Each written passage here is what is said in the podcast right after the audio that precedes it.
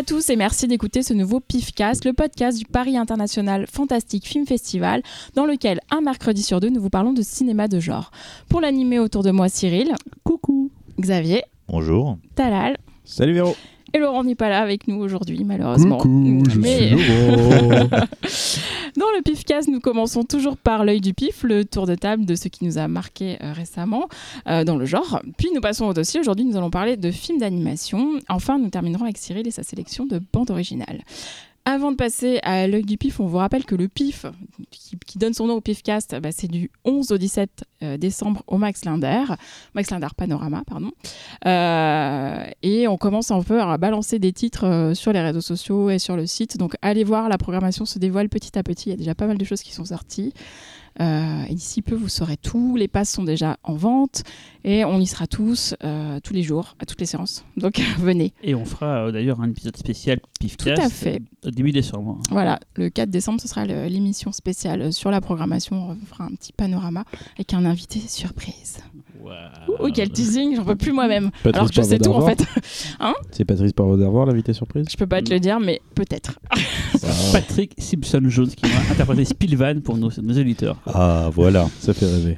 Euh, du coup, on commence euh, par l'œil du pif avec Cyril. C'est souvent moi en premier, non? Mais parce que t'es mon préféré. Ah, Putain, Ou, ou eh, que tu es littéralement en face d'elle. fais gaffe à ce que tu vrai. dis, hein, tu vas faire des jaloux. C'est toujours, je donne toujours la Oui, parole à celui qui a dit la euh, plus grosse connerie. Et- Véronique commence à avoir euh, son, son petit paquet d'admirateurs sur internet. Euh, N'hésitez pas à lui dire que vous l'adorez, elle adore ça. Et, et- Arrêtez. et nous, ça nous fait beaucoup rire. Donc n'hésitez Véro, pas. à- reine du monde. Voilà. Véro, Véro. président. Je suis pas du tout Véro. mal à l'aise. À toi, Cyril. Euh, je vais essayer de faire un épisode où je parle distinctement. Non, ça n'arrivera pas. hein. Je vais faire attention. Ça se trouve déjà dès maintenant, j'ai déjà merdé euh, Oui, oui, je Trois te fois, confirme. au moins. trois fois. Oh là là. Bon, alors euh, l'œil du pif. Comme je l'ai dit la dernière fois, euh, en ce moment c'est sélection euh, pour le pif, donc je vois beaucoup beaucoup de films euh, dont je ne peux pas parler ici. Euh, j'ai failli vous parler de John Rambo, enfin du dernier Rambo que j'ai adoré, mais je me suis dit c'est un peu borderline euh, niveau fantastique, donc on va éviter. Euh, du coup, je vais vous parler d'un court métrage, ça fera plaisir à, à Véronique et à Xavier. Euh, qui n'est pas récent, qui date de 2011, euh, d'un réalisateur que j'aime beaucoup et je pense que c'est intéressant de s'intéresser à toute l'œuvre de ce réalisateur. Il s'appelle Robert Morgan et le court métrage s'appelle Bobillet. Là, c'est de, la- c'est de la stop motion, donc c'est de l'animation en volume, un peu comme l'étrange de Monsieur Jack ou Voilà c'est Gromit. C'est d'ailleurs plus proche de Voilà c'est Gromit parce que c'est de la plasticine, donc de la, de la pâte à modeler. Et euh, Robert Morgan est pour moi le, un des réalisateurs actuels qui s'approche le plus de pas de David Lynch, mais de quelqu'un capable de vraiment créer des cauchemars. J'ai jamais vu des films aussi cauchemardesques que les films qui sont des cours de Robert Morgan. Euh, il n'en a pas fait beaucoup. Euh, je vais vous citer les principaux les plus connus. Euh, il a fait The Cat with Hands en 2001.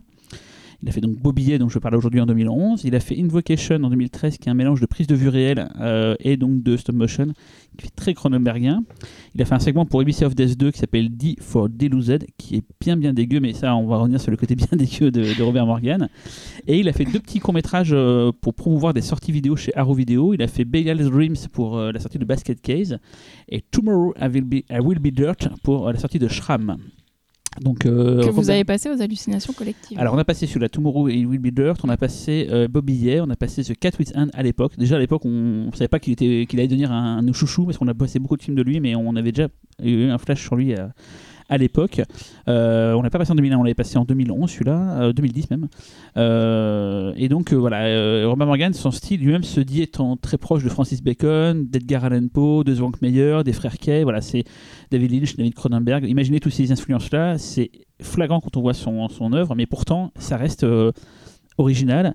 Et comme je l'ai dit, c'est vraiment euh, ce qui s'approche le plus d'un cauchemar. Donc, on va parler de Bobillet. Euh, Bobillet, on va suivre l'histoire d'une sorte de lapin. Je sais pas si on peut dire que c'est un lapin, mais il a deux oreilles de lapin. On va dire que c'est un lapin, mais un lapin bien dégueulasse qui arrive dans une pièce euh, toute bizarre. où Il y a des sortes de bestioles et tout. Puis il va commencer à interagir avec elle. Il va se passer de pièce en pièce.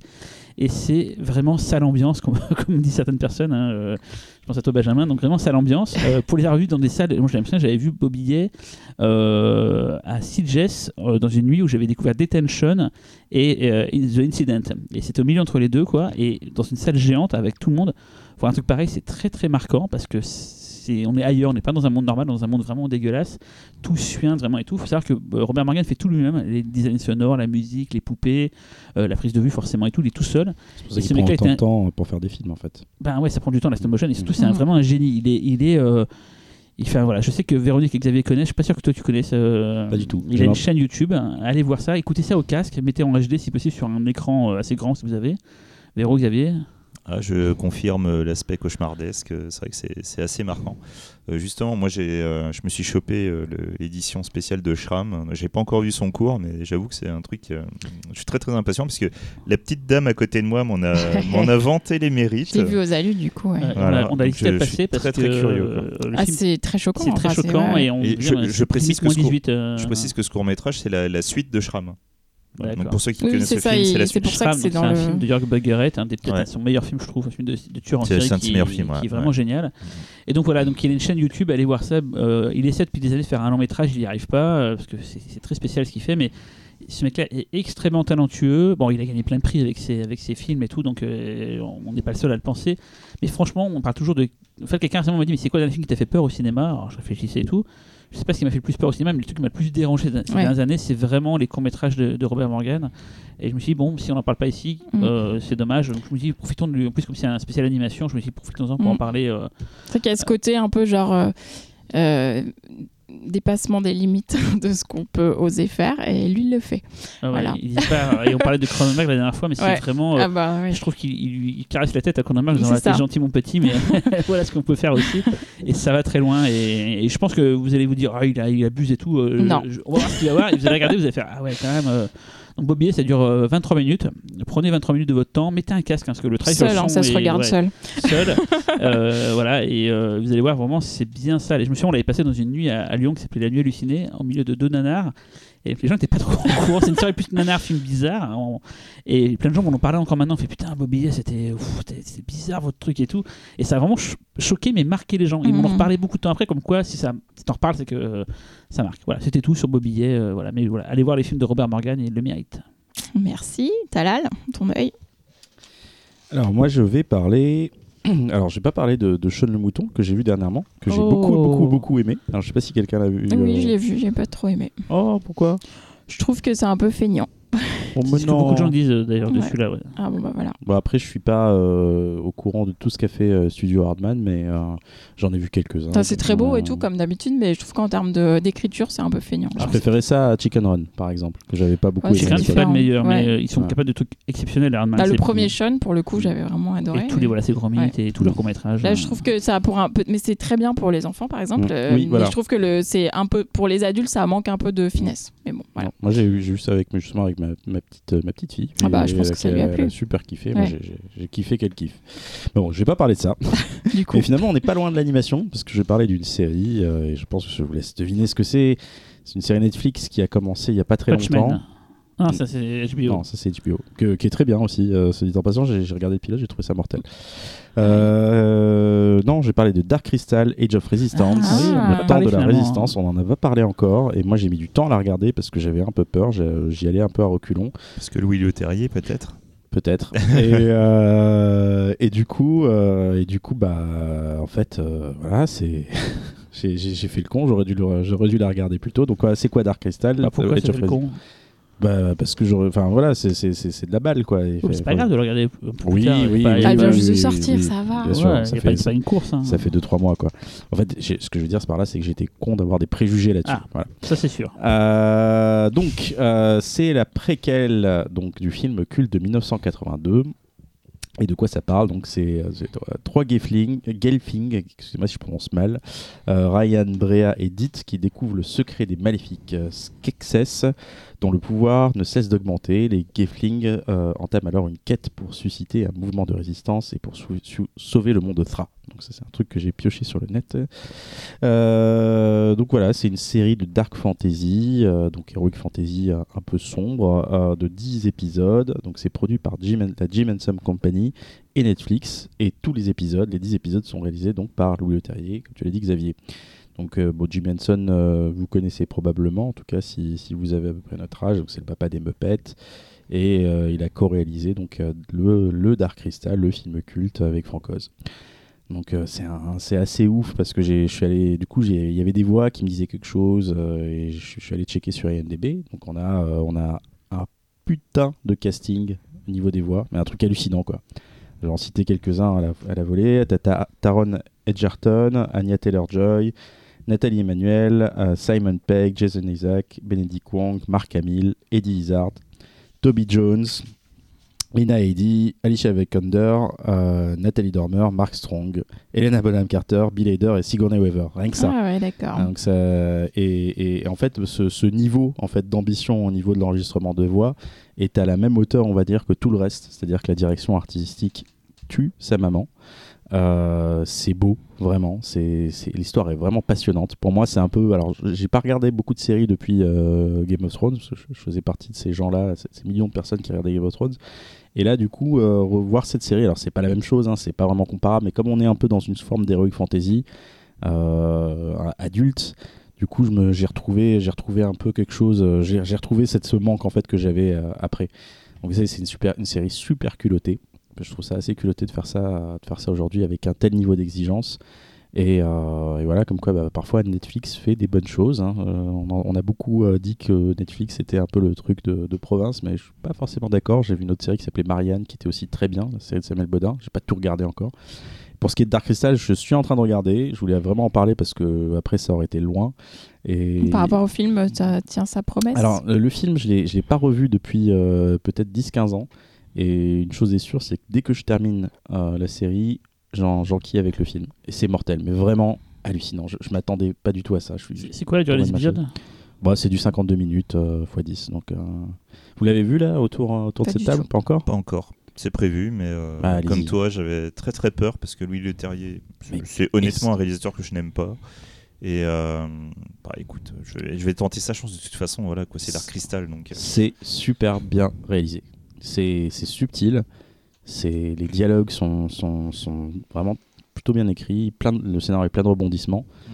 Et euh, putain, les, les, pou- les poupées quoi. C'est Enfin, une technique, ça n'a pas changé Ah ouais, c'est ça. Alors, ah, bien sûr, il y a des, il y a des, il y a des. alors, à l'époque déjà, il y avait donc les, les poupées, les marionnettes et, euh, et on- parfois, parfois des mecs qui étaient, qui pour les plans larges, on voyait des Oui. gars en costume. Ouais, ça c'était choquant parce que c'est- ils se déplaçaient plus rapidement et on voyait que c'était des Ouais, costumes. euh, Mais ils ont gardé ça justement. Tout est, tout est dans le jus de- du film de, de- de 1982. Et bien sûr, tu as des plans CG pour, pour des matte paintings, mais si tu veux, c'est jamais écœurant. En fait, c'est toujours fait. toujours au service euh, de l'œuvre. Exactement, c'est toujours au service de l'œuvre. Euh, J'ai j'ai cru comprendre que, que c'est un, un projet qui, est, qui, est- qui obsédait le terrier depuis des années, parce qu'il me semble que c'est- ça devait être un film à l'époque, ça devait être une suite, enfin une préquelle en fait, Mhm. mais, mais en long métrage. Et que euh, donc euh, il est resté très proche de, de- de la famille Henson, donc les héritiers, et, euh, et que du coup, euh, quand Netflix est arrivé euh, dans, le projet, ben, il, est resté rattaché au projet. C'est, je pense qu'il l'a, il l'a vraiment porté à bout de bras. Je trouve ça brillant et euh, du coup, ça, voilà, j'ai- j'aime pas toute la filmographie de Le Terrier, même si je trouve qu'il a, il a, il a beaucoup de talent sur certaines choses. Mais là, pour le coup, je suis complètement bluffé. Regardez, c'est mortel. Xavier, Ah bah bravo. Alors toi, tu, tu, tu, tu ne te donnes pas toi-même hein, en pâture. je, je me finis par moi. Tu te finis par toi. Ah, je te jure.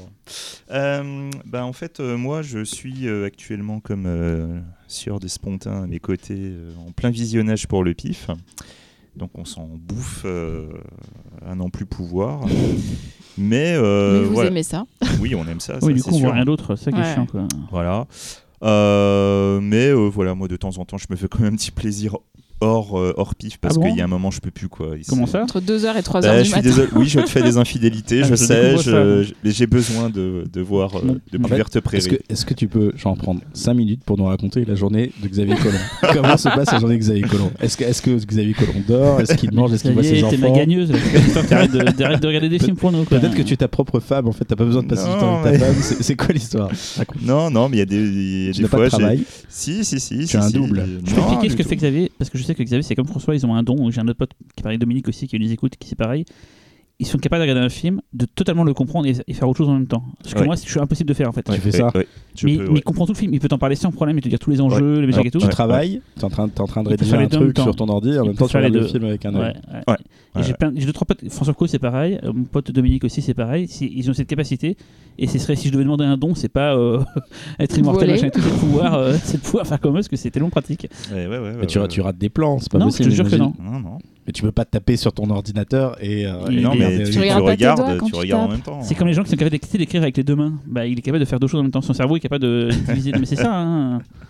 Wow. Je, je- je sais que ça te fascine. Alors, ça. à moins que tu aies un système pour dupliquer le temps que je ne connaisse pas. Non, du tout, mais non. voilà. Tu, tu es le docteur Manhattan, c'est toi. Non, non, après, Oh. euh, cependant, je, je me lève quand même à 6h30 et je me couche à euh, minuit, 1h du matin. hein, donc, euh, je... C'est Fight Club en fait, c'est Tyler Durden. Elle a pas de Voilà, mais moi, moi, en fait, à partir du moment où j'ai 4 heures de sommeil, moi, c'est bon. hein. Puis il a pas du tout de euh, cernes en plus, Non, bien. si, ça, par contre, là, là, j'ai des valoches, euh, je fais faire le tour du monde avec. hein. C'est vrai Oh, pas mal comme métaphore. pas mal. Bref, en tout cas, accessoirement, Voilà. je, je vais peut-être parler d'un film. Euh, donc, du coup, il y a des fois, je fais des pauses quand même, et, euh, et euh, mes camarades savent que je peux être assez euh, monomaniaque euh, des fois. Et euh, mon délire du moment, c'est les films de vikings. Ah bon. Ah, on en a parlé il y a quelques instants, justement. Voilà, donc euh, du coup, euh, voilà, les films de vikings, c'est un truc qui me. Voilà, c'est ma cam euh, en ce moment. On Voilà. est deux. Et euh, en fait, euh, dans le grand panel des, films de Vikings, bah, il y a les classiques qu'on peut connaître comme Les Vikings, justement, Le 13e guerrier. Et euh, par contre, tout le cinéma dit du Nord, donc que ce soit Norvège, Suède, Islande, etc., c'est un cinéma qui n'est pas forcément arrivé jusqu'à chez nous. Énormément de grosses productions n'arrivent jamais. Des fois, on peut en voir en festival, effectivement. on a pu en recevoir sur le, sur le PIF. Et pourtant, il y a eu quand même quelques films qui sont passés, euh, qui sont passés en France. Et en l'occurrence, donc, je vais vous parler du Vol du Corbeau. Je ne sais pas si quelqu'un. euh, Quelle année? Alors, Le Vol du Corbeau, c'est un film de 1984, qui est un film islandais. Alors, je suis désolé pour le nom du réalisateur, mais voilà, quoi, je vais faire comme tel. Il y, a- il y a des- il y a des ronds sur le i et tout, quoi, c'est ça J'ai non pas de, non, j'ai pas Il de y a ça, des mais hauts, bon. euh, des hauts Donc, si vous voulez, le titre original, c'est euh, Rafnin Fligur. Figure. voilà. Figure. Et le réalisateur, c'est Rafn Gullungsson. Ah, tu l'as bien dit. Non, pas du tout. Gunnlockson, Non, c'est excusez-moi. Gullockson parce que c'est du sud. En fait. Gunnlockson, voilà. Fligour. voilà. Donc, euh, Rafn Gunnlockson euh, donc, est réalisateur, scénariste et c'est aussi le monteur du film. Donc, c'est vraiment un monsieur qui s'est beaucoup investi euh, dedans. Ou qu'il n'y a pas de budget. Il n'y a pas de monteur en Islande. On, va, on va y arriver, ça, l'histoire du budget. Bref, euh, c'est très simple. On est, euh, on est au début du Moyen Âge et donc il y a un jeune garçon qui va assister à la mort de ses parents euh, sous le coup des Vikings. Euh, alors que le chef des Vikings a euh, décrété que l'enfant devait mourir, finalement la personne qui devait s'occuper de l'exécution prend pitié pour l'enfant et décide de le laisser partir. Évidemment, l'enfant va voir que sa sœur, qui n'a pas été tuée, va être emmenée par les Vikings et il va passer euh, 20 ans à s'entraîner pour pouvoir retrouver les Vikings en question et accomplir sa vengeance et retrouver sa sœur. La prochaine fois, vous butez l'enfant, c'est plus rapide. Bah ouais, bah là c'était là c'était con là, là c'était vraiment très con. Bref, euh, donc en fait ce film fait partie d'une trilogie euh, qui est euh, plutôt connue en Islande. Donc il s'agit du Vol du Corbeau, L'ombre du Corbeau et Le Viking blanc. Les trois films sont sortis en France. C'est des films assez étranges. Euh, surtout quand tu veux voir un film de viking en fait, parce qu'en fait le, vol du corbeau est très souvent considéré comme un des plus grands films de viking euh, jamais réalisés, et du coup forcément, je me suis jeté dessus et en le voyant, en fait, c'est pas tant que ça un film de viking. Il y a un fond, euh, il y a un fond avec la culture viking qui est là, je comprends. Mais globalement, c'est un western. Ah, je voulais dire, c'est un film de, cour- de course de tracteur. Non, Non, non, non, non, non, non, non. Globalement, c'est, euh, on- ouais, on- enfin, beaucoup de personnes en fait rapprochent le film de pour une poignée de dollars, et donc, bah, forcément de Yojimbo, avec euh, le- que ce soit la construction des plans, une certaine lenteur, le, le personnage aussi euh, qui est euh, qui est vraiment implacable. Et euh, c'est pas c'est pas exactement ça. En fait, c'est comme si on avait pris la culture euh, la culture viking mélangée aux grandes sagas euh, grandes sagas nordiques. On peut retrouver des éléments, même des Nibelungen. Alors attention, c'est des petits détails de, site de là. Les Nibelungen. L'anneau des Nibelungen, qui est une des bases euh, pour Voyons, le Seigneur des Anneaux. Nibelungen. C'est vrai, c'est que Véronique et extérieur, ils ont rien dit, mais Un, comment op- ils un connaissent op- pas un opéra de Wagner. Ah, ça, ok, ça me parle. Voilà. Mais j'ai bien, c'est qu'ils ont rien dit, les deux zigotos, là, il faut Enfin bon, bref, c'est une, des, une grandes enfin. sagas, euh, c'est une des grandes sagas nordiques. Ah. Bon, et euh, si euh, pour ceux qui connaîtraient au moins les Chevaliers du Zodiaque, sachez que la deuxième partie à Ah. Asgard est Ah. inspirée de, de Voilà, l'anneau des Nibelungen. Oh. Putain, bordel, c'est pas facile. hein. Bref. Du coup, euh, en fait, ce, ce film viking euh, est, euh, est quand même vachement intéressant parce que c'est une sorte donc, de, de western minimaliste tourné entièrement en décor naturel. Effectivement, comme tu le dis, il y a très peu de budget, mais c'est ce qui va vraiment donner un côté rêche, très très brut au film. T'aimes bien ça, hein Et c'est Et vraiment, c'est c'est ça qui fait la, toute la saveur du truc. Quoi. Il y a une ambiance vraiment dépressive. Il y a toujours cette pluie et tout, machin, toujours cette ambiance humide, mais tu sens le, ça, tu- ça transpire la décomposition, euh, ça transpire la mort. Enfin, j'imagine un film en noir et blanc, c'est pas le cas. c'est pas un film en noir et blanc, mais même les, c'est pas, t'as pas, Sépia, quoi. pas de couleur vive non plus, quoi. C'est, euh, c'est une sorte de tristesse inhérente. C'est, c'est, assez étonnant. Le film est vraiment divisé en deux parties. A une première partie, c'est vraiment, euh, c'est du film de vengeance pur et dur, euh, très sec, euh, violent et tout. Enfin, je vais pas vous cacher que le film est un peu vieilli, hein, bien évidemment. Et, euh, et euh, au début, ça peut même être un petit peu chiant. Enfin, j'avoue que du coup, j'ai, un peu moins adhéré le début, mais il y a un moment donné, le film part un peu dans, dans, dans autre chose. Et là, en fait, les, tous les personnages, que ce soit le héros, entre guillemets, ou les méchants, entre guillemets, commencent à, à choper une épaisseur euh, particulière. Et là, là, d'un seul coup, là, ça- plus. bah, c'est c'est ils deviennent humains. Et du coup à partir du moment où les personnages deviennent humains là ça devient vraiment intéressant. Et c'est là qu'on arrive à, un vrai film de vengeance. On n'est plus au film d'action de vengeance comme on pouvait en voir beaucoup dans les années 80 mais euh, tu vois c'est comme si euh, la première partie c'était euh, un dans la ville 3 et que d'un seul coup la deuxième partie bah tu revenais au 1 tu vois c'est d'un seul coup Enlève les- le fun, quoi. voilà, d'un seul coup, t'enlèves le fun, et puis d'un seul coup, c'est tu fais ah ouais, putain, mais en fait, ce personnage, est-ce qu'il mérite vraiment de mourir? Enfin, tu vois, c'est il y a des trucs assez intéressants. Ça a l'air super cool. Mais franchement, c'est c'est assez cool. Alors après, euh, je pense que je l'ai vu trop tard. Je pense que si je l'avais vu dans les années 80, mais j'aurais mis surkiffé, mais comme c'est pas permis. Euh, là, actuellement, euh, le rythme est assez lent. Euh, Il y a des trucs qui sont très cool, mais qui sont toujours contrebalancés par quelque chose d'un peu moins cool. Il y a certains acteurs qui jouent pas très bien. Et le gros, gros, gros, gros problème du film, c'est sa musique. Il y a une musique qui est vraiment. C'est du euh, disco, quoi. Non, c'est pas du disco, un peu mais c'est un peu popisant. C'est Ah, comme si tu prenais une musique un peu euh, type euh, épique, mais un peu popisée, euh, je sais pas. euh, Avec des synthés ou des c'est trucs comme c'est ça. bon ce film avec Heath Ledger qui avait des musiques récentes, euh, Chevalier, c'est pas comme ça genre, Ah, euh, c'est- Non, non, non, Non, mais je rapprocherais à ça un peu de, de Dune. Je suis désolé, je n'aime pas la BO de Dune. Voilà. Non, j'aime pas la BO de Dune. C'est désolé. euh, je crois, non Toto. Toto. Toto. Encore plus pop, euh, sur un, un thème épique. euh, voilà. Donc, euh, bon, Une de mes BO préférées. Mais du... bah, je suis désolé, là, il y a schisme. Gros Il schisme. y a schisme. Les gaz du schisme. Mais euh, voilà, enfin du coup, c'est la, la musique, c'est vraiment dommage dans le truc et c'est vrai que le rythme est quand même assez lent. Donc euh, pour un film qui se dit action vengeance, je vous dis tout de suite, non non, c'est de, de la vengeance pépouse. hein. Comment on voit ça? Il y a un DVD français? La vengeance Alors il y a pépouse sur la jaquette du Blu-ray. non non alors, non c'est sorti euh, c'est sorti en VHS en France.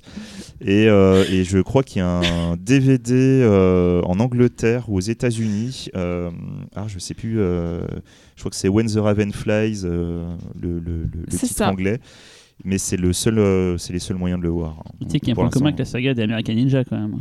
Euh, je- Le troisième est le blanc, Viking Ninja blanc, le Viking blanc, tu vois, c'est quand même Viking pas mal, blanc, hein. ouais, effectivement. Dès qu'il y a un troisième film, Il y, a un, y a schéma, il y a un Un schéma. ouais. Voilà. Mais en tout blanc. cas, euh, sachez que voilà, il a eu euh, le réalisateur a eu un prix, euh, un des grands prix euh, du Gold Badge Award, donc du meilleur réalisateur euh, pour ce film.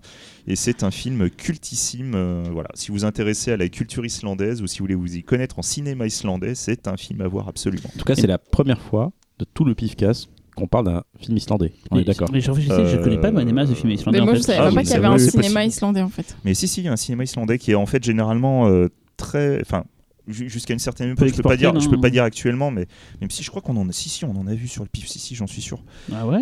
Si si si si, j'en suis certain. On on checkera. Mais euh, je me souviens de, de- de vieux films et à chaque fois, c'est vrai que t'as un, t'as un manque de, de, un vrai manque d'argent. quoi. Mm. Parce que putain, là-bas, les décors, c'est ouf quoi. Pour- pour moi, Ouais, en fait, le- c'est le- film de tout. SF. euh, Non mais pour moi, le, le cinéma islandais, c'est un cinéma que je rapprocherais peut-être un peu du, d'un, d'un certain cinéma autrichien, quoi, avec un, système. Non mais c'est un le côté rugueux. Non, non, y a- c'est c'est des pays où en fait t'as un système de production cinématographique qui, qui, qui est réduit à peau de chagrin avec des budgets L'Autriche a fait microscopiques. Schizophrénia et juste respect quand même. Ouais, mais en même temps, Schizophrénia, c'est 90% de système D. hein. Oui. Il n'y aurait pas eu ce génie 10% du de système. saucisses.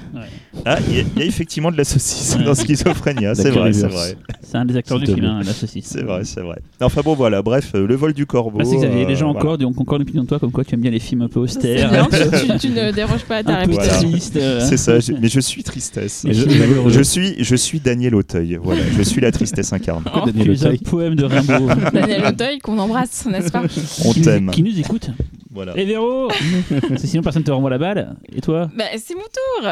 je me suis gardée pour la fin exprès Bah oui, c'est du fun et du bigarré. gardé hein. pour la fin. avec mon petit cahier. Oui, est-ce que Euh. que Véro note à l'écrit. On a les coulisses, Au euh, on, a tous, on a tous ces trucs écrits euh, En imprimante. porte. Et Véro, elle est encore littéraire. mais elle que écrit, pour l'œil du pif. Voilà, le reste, elle l'écrit à la, Ouais, à la machine. comme ça. Comment ça se fait? C'est comme ça. Je... C'est bien, pour ce me soir, donner une c'est- certaine liberté. C'est un peu, on, a- on apprend un peu Bon, nos petites recettes, c'est ça, Oh. Euh, bon, alors mon œil du pif va le lien faire. avec Laurent, mais Bah, pas attendez, grave. mon œil du pif va faire le lien en même temps avec le pifcast pré- précédent Ouh là Attends. là et en même temps avec le thème du jour. Attends, attends, attends. Oh là là. C'était quoi le précédent les robots. Les Les robots. et le thème. Non, avec mon œil du pif de- du précédent qui était le repère du verre blanc. Ah, le Ken. Ken non, Russell. pas du tout, mais il y a Ah. blanc dans mon titre, c'est tout. Ah. Oh, C'est blanc. nul. Ah non, mais non, tu vas parler de Les Vikings le blancs. Viking blanc, ouais, c'est ça. Les Vikings blancs. Non, je parlais du serpent blanc. Euh, Oula, c'est ça. L'animation, le premier film d'animation de la Toei, 1958, donc japonais du coup, réalisé par euh, Taiji euh, Yabushita. euh, et c'est aussi le premier film d'animation en couleur japonais, euh, qui a été fait un peu pour concurrencer Disney, euh, qui avait commencé euh, bien longtemps avant, mais bon, voilà. Euh, donc le pitch est inspiré d'une légende chinoise euh, célèbre en Asie, euh, qui est la, légende du serpent blanc, qui a plusieurs versions hein, selon, euh, selon les, les récits, mais dans cette euh, version-là, elle finit plutôt bien, alors qu'elle finit pas toujours bien. Donc euh, en gros, c'est le jeune euh, qui adopte un bébé serpent blanc, mais les adultes le forcent à abandonner ce serpent parce qu'ils trouvent ça pas bien d'avoir un serpent domestiqué. C'est pas connu. hein. Et hein, C'est bien connu. voilà. Pas avoir de serpent de Donc ça, ça se garde pas. Euh, et en fait, de, bien, quelques années plus tard, lors d'une nuit d'orage, le serpent blanc, euh, qui est devenu donc un serpent adulte, on va dire, euh, se transforme en une très belle euh, jeune femme qui s'appelle Bai Nyang. Euh, et en fait, elle retrouve euh, euh, Yuxan et ils tombent amoureux. Euh, sauf qu'elle est euh, du coup un esprit, lui est un humain, et ça va être compliqué parce qu'ils vont être traqués par un bonze qui traque euh, les esprits, euh, parce qu'il considère que tous les esprits sont des esprits malins. C'est tous des bons à rien, quoi.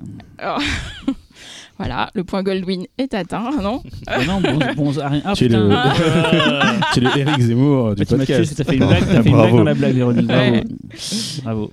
Euh, donc euh, ce film est connu bah, déjà parce que, comme on l'a dit, c'est un des premiers euh, films japonais en couleur de la etc. C'est aussi le, le film dont parle souvent Miyazaki pour dire qu'il a déclenché sa vocation pour l'animation, donc c'est quand même pas rien. Euh, euh, c'est très très beau, enfin c'est vraiment un, film qui a pas du tout vieilli, je trouve. C'est très beau visuellement. La, toute la première partie qui raconte la partie où Kyuxan est, est enfant, elle est faite en image fixe, donc c'est vraiment des dessins en image fixe, magnifique. Euh, tous les arrière-plans sont sublimes. C'est là aussi, je pense que quand on voit aussi aujourd'hui les fonds que peut faire Miyazaki sur ses films d'animation, euh, là, en fait, sur, euh, sur- enfin, tous les fonds, c'est vraiment de la, comme de l'aquarelle ou tout ce qu'on peut voir sur les, les, comment dire, les, les, j'ai perdu mon mot, les papiers de riz en fait qu'il pouvait y avoir sur les paravents dans les maisons traditionnelles japonaises. Les estampes. Il y a aussi euh, des, il y a aussi deux personnages mignons, un panda et un petit renard. Donc euh, ça c'est vraiment le point positif. Et alors c'est le point positif, mais malheureusement euh, sur certaines versions, notamment sur IMDb, si vous lisez le, le résumé, je pense qu'ils n'ont pas vu le film puisqu'ils disent que c'est l'aventure d'un panda et d'un serpent magique. voilà, bref, donc pas Ah du tout. Et d'ailleurs, je crois même que le titre américain fait panda, et je sais Ben- pas quoi. Benji et le serpent, Non ça mais c'est ça, donc en fait ils mettent le panda partout alors que nous, le- je vous le dis tout de suite, le panda est un des personnages certes, mais c'est pas non plus le personnage le plus J'adore important. t'entendre dire panda, Véronique. Je pense que je peux t'entendre dire panda pendant des jours. Euh, et donc il y a quand même beaucoup, euh, il y a vraiment des scènes marquantes dans le film. Il y a notamment un combat assez spectaculaire qui se passe entre le bonze euh, et le serpent blanc euh, slash femme, suivant comment elle se transforme, qui est vraiment saisissant. Il y a aussi des séquences sous-marines qui vous feront forcément penser à Pogno quand vous les verrez. Donc vraiment, euh, il y a, en termes de narration, il y a quand même un ventre mou. Euh, au moment à un moment donné, tous les personnages sont séparés. Il y a un personnage un peu long avec beaucoup d'animaux qui interagissent entre eux, et des animaux mignons. Bon, ça c'est un peu pénible. Et j'ai découvert du coup en faisant mes recherches que le film était passé à Cannes Classique cette année. Donc on, avait reçu euh, Gérald Duchossois. Euh, il pouvait pas encore nous donner la programmation, mais en tout cas euh, euh, il est passé cette année. Donc il y a une version restaurée. Je sais pas si, enfin il est déjà sorti chez Wildside, mais il y a quelques années. Mais je, je sais pas si la version restaurée. Je sais pas. Ah, quel mystère dans non, ce- je crois que je sais pas en fait. Je sais, je sais, Je sais vraiment pas en fait. je crois que je sais, mais je suis pas sûr de ce que je peux dire. Donc je sais pas si c'est. Je sais en fait, j'en sais rien. En fait, je, je préfère rien dire quoi. Bon, restez euh, aux aguets. Je sais 4K pas si vous l'avez vu. Non. Vous l'avez vu ou pas euh, Qu'en pensez-vous? Moi, je l'ai vu, euh, bah, chef-d'œuvre, euh, grand classique euh, de l'animation japonaise. Et, euh, et en plus, euh, l'histoire de base a inspiré énormément de Ouais, il y a films. beaucoup, beaucoup d'adaptations. C'est hein. un, voilà, enfin, c'est vraiment un des fondamentaux euh, de, de- de la culture chinoise. Quoi. Et euh, dans cette histoire-là, qui se termine bien, comme on va le dire, si jamais vous voulez la regarder avec des enfants, il n'y a pas de problème. Il y a quand même beaucoup de Ouais, parce que les autres adaptations, c'est Voilà. pas forcément le Il y a cas. des adaptations qui sont vraiment très dark, puisque le très serpent dramatique, est ouais. pas toujours euh, bien perçu. euh, des, adapta- des adaptations chinoises ou japonaises du coup Il y a de Euh, tout, Il y a hein. des tout. Il y a des tout, dont, dont une adaptation par euh. Choyark. Oh Avec un snake Bah, ouais, ça, ça inspire en partie. hein. D'accord. Avec le, bah ouais, avec le coup du bonze et tout. euh. Chef-d'œuvre ce film. Très bien, bien passons au dossier du coup. Aujourd'hui sort en salle J'ai perdu mon corps de Jérémy Clapin, un film d'animation français dont nous avons déjà parlé dans le podcast numéro 63, celui avec les poupées tueuses. Euh, on en a parlé puisque c'est un des coups de cœur de Cyril cette année, euh, ce qui nous prouve que tu as un cœur en fait. hein. c'est une très bonne nouvelle. Euh, du coup, à cette occasion, nous avons choisi de parler de films d'animation pour adultes et de films d'animation non japonais, parce que sinon c'est un peu triché. Et surtout, on a déjà fait l'animation japonaise euh, un des, dans les il, premiers il y a fort longtemps, ouais. mais Il faudra qu'on le refasse de manière Oui, plus... parce qu'il y a plein, il y a plein de films. encore, organisé. hein. Vous n'avez pas abordé. Non, c'était bien. On avait parlé de plein de trucs avec Marc Agues euh, de Katsuka. On avait parlé. C'est vrai, c'est vrai. c'était- On avait vu tout azimut. Donc c'était un peu. euh, C'est, il est épais, hein, celui-là. C'est une émission épaisse. C'était Ouais, comme on dit. C'est ça. Euh, du coup, on va commencer avec Talal. Tu Ouais. as choisi. Oui, j'ai choisi un film de 1978 qui est un film anglais qui s'appelle Watership Down. Euh, donc en français, pardonnez le mauvais titre, euh, La folle escapade. Alors, du le- pas du tout le sujet. Donc de quoi ça parle? Dans une communauté euh, de lapins vivant dans un terrier, un, un jeune lapin nommé Fiver et a une vision apocalyptique où leur garenne est complètement détruite. À l'aide de son frère, Hazel, ils vont réunir un groupe de lapins pour quitter leur terrier et retrouver une terre qui pourrait les accueillir. Voilà. Alors, euh, on va parler d'un film euh, très particulier parce que pour beaucoup c'est un film culte et pour une majorité c'est un chef-d'œuvre. Euh, quand j'ai parlé du film, Xavier, là je vois Xavier en train de hocher la tête et il devient tout rouge, donc euh, il aime beaucoup le film. Je sens qu'il aime beaucoup le film. Il en a gros. voilà, bon, tu vas, tu vas pouvoir compléter mes propos alors, avec beaucoup de passion. Euh, donc c'est à la base un bouquin, un bouquin de Richard Adams qui porte le même nom, donc Watership Down. Euh, donc, euh, faut savoir, Richard Adams, il a écrit son premier roman, donc euh, à 50 ans, donc c'est Watership Down, et c'était en 1972. Et pour anecdote, ce livre a été écrit après avoir raconté euh, l'histoire à sa fille, en fait, pour la, distraire, en fait, pendant, je crois que c'était pendant la route, en fait, il, lui racontait cette histoire qu'il inventait au fur et à mesure, et puis il s'est décidé de d'écrire un bouquin. Alors le bouquin a mis du temps à trouver un éditeur, il a fini par en trouver un, et c'est a été un immense succès à tel point que à aujourd'hui en tout cas, le bouquin s'est vendu à 50 millions de copies dans le monde. C'est énorme. Euh, donc, euh, Martin Rosern, euh, donc le, réalisateur, c'est à la base un homme de théâtre qui est aussi producteur de cinéma parce qu'il a coproduit Woman in Love de Ken Russell. Et ce, ce- ce monsieur-là a été complètement obsédé par ce roman. Il a acheté les droits une bonne somme et euh, a décidé euh. Il s'est dit qu'il allait monter une pièce de théâtre euh, ou même un opéra. Donc ça n'a pas marché et puis finalement il a, il s'est dit bah je vais faire, un, je en faire un film, un film d'animation. Et ils embauchent un réalisateur, il me semble, trois, trois, trois ans avant, et ça marche pas. Et donc, parce que je crois qu'il y avait une, divergence, en tout cas, sur la façon, la vision de, comment adapter le film au cinéma.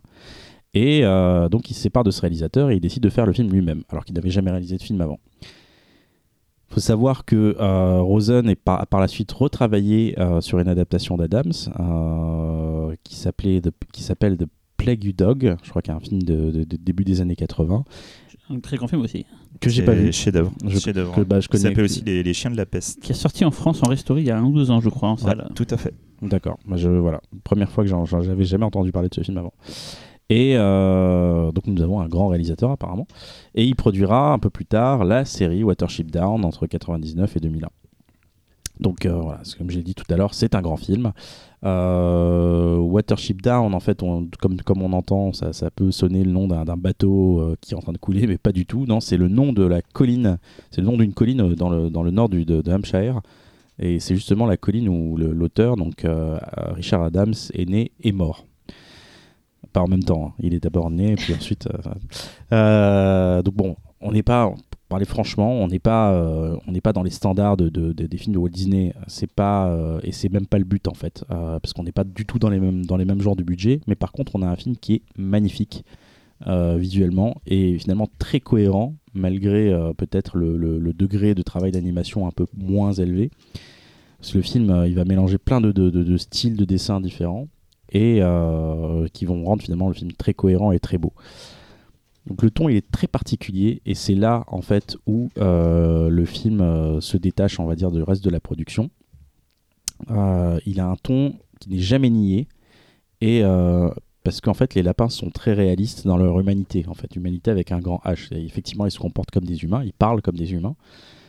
Et euh, ce qui rend en fait euh, le traitement, euh, l'axe de, traitement de, ce qui vaut de leur aventure très dur en fait. Évidemment, c'est un film qui n'est pas du tout pour les enfants, même si on peut le croire au premier abord, parce qu'on se dit bah, bah, c'est un film avec des petits lapins, on va, y, aller, on va regarder. Mais en fait, non, pas du tout. C'est en fait le film a traumatisé des générations, une génération de spectateurs, à cause de la violence en fait. Il y a plein de témoignages d'ailleurs sur le net, là, si, vous regardez euh, sur, sur Twitter, sur YouTube, de gens qui, qui, qui, se, qui racontent encore le- le- la- leur expérience quand ils étaient tout petits. Peut-être que Xavier fait partie de ces gens-là devant Watership C'est donc ça. Ça explique beaucoup de choses. Ouais, je crois que tu sais, les, les- je suis persuadé moi que les, les films que tu regardes de, de- de- dans- quand t'es gamin en fait te façonnent d'une certaine façon. Ah, mais quand- tout à quand fait, tu hein. deviens cinéphile. Tout à fait. C'est un à peu les, les premières graines en fait qui vont faire pousser l'arbre. Mais justement, moi j'ai eu du bol parce que moi mon père me montrait beaucoup de choses et, euh, et ouais, effectivement, je pense qu'il m'aurait pas montré tout ça, j'aurais pas eu un goût aussi euh, large après. D'ailleurs, pour l'anecdote, quand le film a été diffusé à, à la télé, pas, pas très longtemps, hein, il y a à peu près euh, une dizaine d'années, euh, y a eu, je crois que c'est la BBC, une chaîne anglaise en fait, qui, a envoyé des courriers, les, les, les, parents en fait, ont envoyé des courriers incendiaires justement à la chaîne de télévision, en leur disant mais comment avez-vous osé diffuser ce truc? C'est complètement immonde, mon- mes enfants sont traumatisés, vous n'avez pas c'est le même, droit. c'est même encore plus large parce qu'en fait, à la base, le- le- la, la censure anglaise l'a, l'a- l'a classé en U. Donc Ouais. le U, c'est tout public. Et en fait, ça fait 40 ans qu'ils reçoivent des lettres de plainte à cause, de- à cause du tout public du film. 40 ans. Et je disais justement que, que- qu'aux US, il a été classé PG, euh, Parental Mhm. Guidance, donc euh, C'est marrant parce que c'est juste parce que c'est de l'animation. Parce que si c'était la même histoire avec des humains, la question se poserait même pas. non Ben oui, Enfin, mais c'est c'est vrai, ça, c'est ça qui est intéressant, c'est sur, justement sur, sur ce. C'est ça le sujet de l'animation adulte. Ouais. l'animation adulte. euh, en, en- en Occident, en tout cas, c'est toujours perçu comme parce chose qu'en tout pour cas, nous, l'animation égale enfant, alors que non, c'est juste un moyen de Mm. raconter une histoire, c'est pas euh, lié au gosse, Pour forcément. le commun des mortels, animation des petits lapins, bah tu te dis bah, bah c'est bon, je peux montrer mon, je peux même montrer le film à mon gosse. Bah, on en parlera tout à l'heure avec le film de Laurent, euh, Tout à fait. Xavier, quoi, mais ouais. Donc justement, euh, c'est ça qui est intéressant, c'est que le monde dans lequel les lapins, euh, dans le, le monde dans lequel les lapins évoluent, est très dangereux et ça on le sent parce qu'à chaque fois au, fil, au fur et à mesure de leur aventure, en fait, tu sens qu'ils sont jamais en sécurité et toi-même, en tant que spectateur, tu, tu te sens un peu, euh, un peu angoissé en fait par rapport aux scènes qui vont arriver. Et ben t'as des scènes très très dures et super bien réalisées. C'est pour ça là j'ai très envie de voir le, le film là sur le chien euh, Dog, euh, Dog Plague là, dont, dont on Plague parlait. Dog. The Plague Dog. Euh, t'as vraiment des, des scènes qui sont super bien filmées. Il y a une attaque, en fait, t'as un lapin qui est en train de, de- de manger euh, de l'herbe, et puis tout d'un coup, t'as un, t'as un aigle qui arrive et qui va tuer le lapin. Sauf que la façon dont c'est filmé, justement, tu vois juste les griffes, les griffes de l'aigle. Je suis même pas sûr que tu vois l'aigle en entier. Non. Et tu, Tu, vois, le vois, tu le vois de loin en entier, mais t'as juste Voilà. les griffes et. euh, et puis poum, plus de lapin. Voilà. Oh. Et l'impact émotionnel, en fait, est ça. super fort. Parce qu'en fait, après, il cadre l'endroit où il y avait le lapin, il n'y a plus personne, et t'as juste deux petites plumes en train de, en train de ça. tomber mollement. Euh, de ouais, je m'en souviens encore. hein. Ah, C'est, euh, c'est assez fort. Moi, c'est une, des, c'est une des scènes qui m'a marqué. Et puis surtout, tu as, beaucoup de plans en fait où tu vois les lapins agoniser. Quoi. Tu les vois ensanglantés, Oh. tout ça. C'est c'est- c'est- c'est- et l'image. Et Véronique, c'est la vie. c'est comme ça. Donc, euh, et puis en dehors de ça, euh, on, parle, on parle de mise en scène et c'est pas c'est pas un film que violent. hein. C'est pas c'est pas sale en fait le, le, le, le- le truc, mais c'est un film. Je dirais un film très bien mis en scène et, je pense beaucoup à ce climax en fait le final est super bien troussé en fait. T'as as, cette scène qui est super tendue où tu dis est-ce qu'ils vont y arriver, est-ce qu'ils vont pas y arriver? Parce que le film est tellement noir en fait que tu peux te dire à un moment donné, tu peux te dire maintenant ils vont pas y arriver parce que le film est, est dark comme ça du, du- depuis le début. Voilà, donc de toute façon, toute cette violence finalement est au service des thèmes. Justement, le film est très très riche là-dessus. Je, vais en- je vais en citer quelques-uns et je vais peut-être en louper. Euh, donc, ça parle de vie, de mort, euh, de survie dans la nature, euh, de combat pour la liberté, De contre, lapin. contre une forme de totalitarisme, de, de, de- de lapin évidemment, de de- d'herbe aussi que mangent les lapins. Mais c'est en, on est en 78, hein, c'est un film très écologiste et qui parle énormément de l'impact, même parfois de façon sous-jacente, de l'impact de l'homme sur la nature. Voilà. Euh, on a un score qui est très beau, euh, composé par Malcolm Williamson. euh, et, à noter qu'il y a une musique, une chanson qui est, chantée à un moment donné dans le film, qui est très jolie, qui est chantée par Art Gar- Garfunkel, donc de, Simon and Garfunkel, qui s'appelle Bright Eyes. Donc c'était une chanson qui était un tube à l'époque. Alors, le film a malheureusement pas marché à sa sortie, mais c'est devenu un film culte avec le temps. Et il y avait une arlésienne autour d'un remake qui a fini par sortir en fait, qui est une série Netflix. Hmm. Et, euh, et puis le, des dires du producteur, c'est une série d'aventures tout public. Hmm. Donc, euh, On a un peu perdu donc je crois qu'on a, on a perdu l'essence euh, du truc. Donc j'ai pas, en- personnellement, j'ai pas envie de le voir. Et puis j'ai vu des images un peu, ça m'a pas trop excité. Je, je suis très content d'avoir vu Watership Down.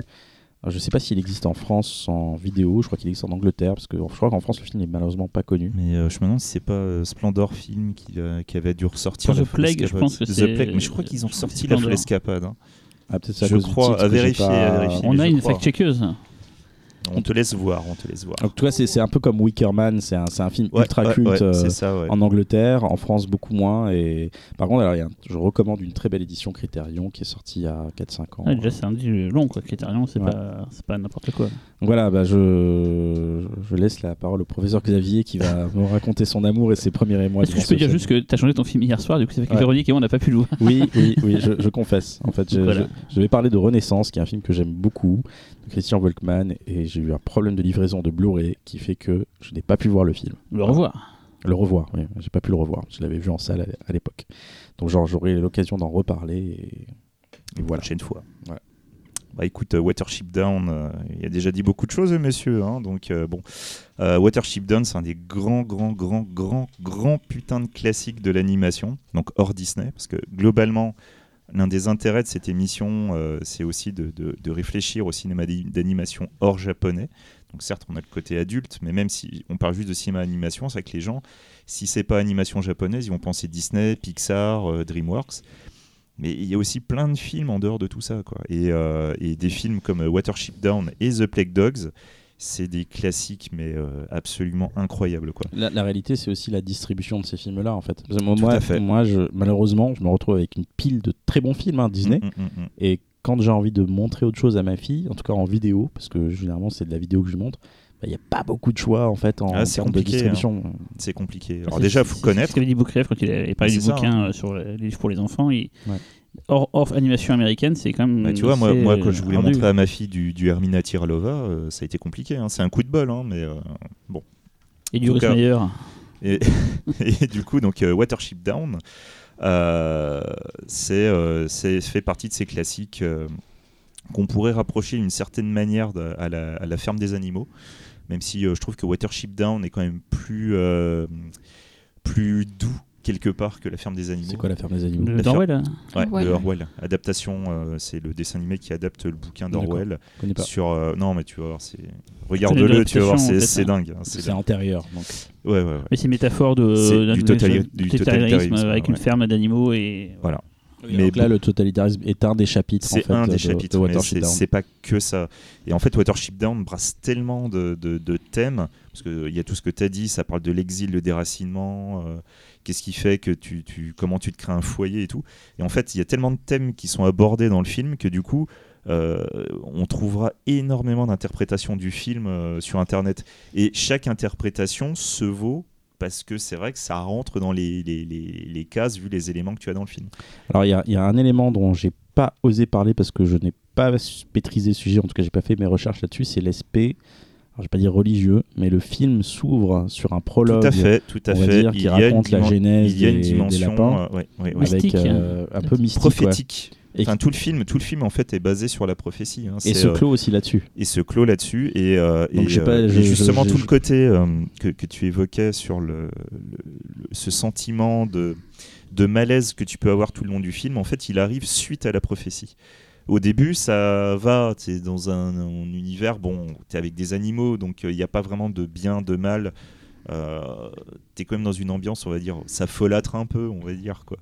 Et à partir du moment où tu as la prophétie, où en fait tu vois un champ qui est en train de se recouvrir de sang, Ouais. là d'un seul coup c'est fini quoi, c'est fini la blague, euh, tu sais que Alors, là c'est délétère. Justement, d'autant plus l'aspect religieux m'a d'autant fait plus. bah, ouais, ça a été renforcé, on va dire, par justement la vision de euh, comment il s'appelle le, le petit frère Fi- Fiver justement. Ouais, ouais. Euh, donc il voit cette, euh, donc il prédit que, ce- que le, le, le- le terrier où ils habitent va être Le détruit. terrier qui a fait donc. Euh, Dark Crystal. Crystal. Donc il voit et t'as, t'as- justement t'as ce champ qui devient tout rouge, qui, qui se remplit de sang. Mm. Donc prophétie qui se confirme un peu plus tard. Mais j'ai j'ai vu du Moïse quoi. Tu sais, le- Oui, le- oui, il oui, ramène les, il ramène les lapins dans une terre promise. euh, là, Oui, c'est- oui, c'est- oui, la notion de terre promise. Donc la, religion est quand même euh, assez fait, mais- assumée et ancrée dans l'histoire, C'est assumé, mais, mais, mais c'est, il faut.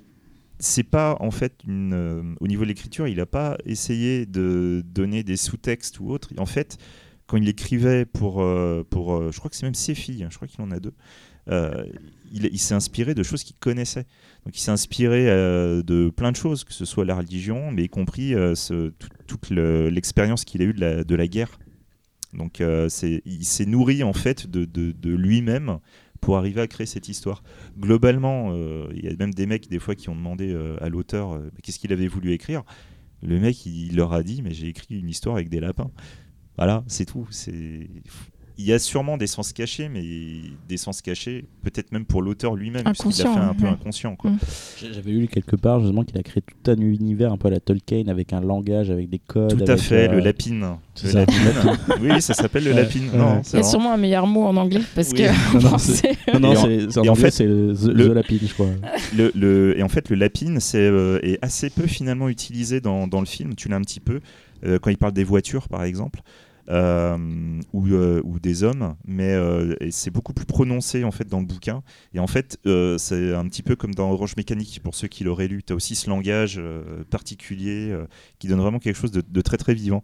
D'ailleurs, donc du coup, en prenant le, bouquin, il faut savoir qu'il n'y a pas un seul bouquin de Watership Down. Il y a aussi un deuxième. euh, qui s'appelait Les Contes de Watership, de Watership voilà. Et en fait, le, le film, c'est donc l'adaptation du premier bouquin. Le deuxième bouquin, c'est en fait c'est une compilation de, de 20 petites histoires Qui se passe dans euh, l'univers. euh, qui se passe dans l'univers. Et euh, en fait, la, série, la première série télé qu'il y a eu, donc celle qui durait super longtemps, euh, trois saisons, c'est une adaptation du bouquin, enfin des deux bouquins. Alors que la mini-série Netflix, c'est l'adaptation seulement du premier bouquin. Alors après, la- l'adaptation Netflix, euh, moi je l'ai pas vu encore. Sachant que pour préciser, c'est un truc en 3D. Donc euh, ça aussi, ça peut, euh, ça euh, peut déranger un petit Avec peu. Véro, quoi. on aurait aimé le voir ce film d'ailleurs. Si, t'as- Oh. Bon, on a Et, très euh, envie maintenant. Et donc, Et pour ceux, pour ceux qui, qui connaîtraient aussi, euh, moi je- j'ai toujours euh, beaucoup pensé donc, aux animaux du bois de Katsu. Donc je sais pas si vous connaissez. Les Bon, alors, en fait, du bois de les- Boulogne. mais- Les animaux, alors en fait les animaux du, bois de Katsu, Tes c'est euh, hein. une série d'animation qui est adaptée des livres de Colin Dan, donc, euh, qui ont été écrits en 1979. Euh, c'est ni plus ni moins que le Game of Thrones des animaux. Euh, c'est la dépression absolue. Il y a un nombre de morts absolument incroyable. Enfin, au niveau dépression en série animée, les animaux du bois de Katsu.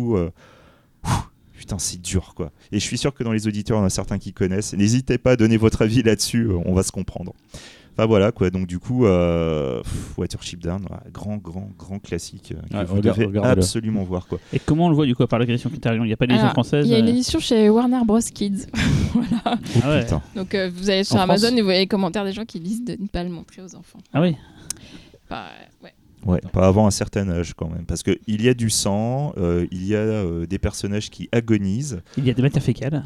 Euh, Bah, c'est des petites non. boules hein, pour les lapins, c'est pas très. vrai. Mais, euh, mais voilà, mais en même temps, le film, le film est assez beau, donc je pense Ouais, que certes, c'est beau.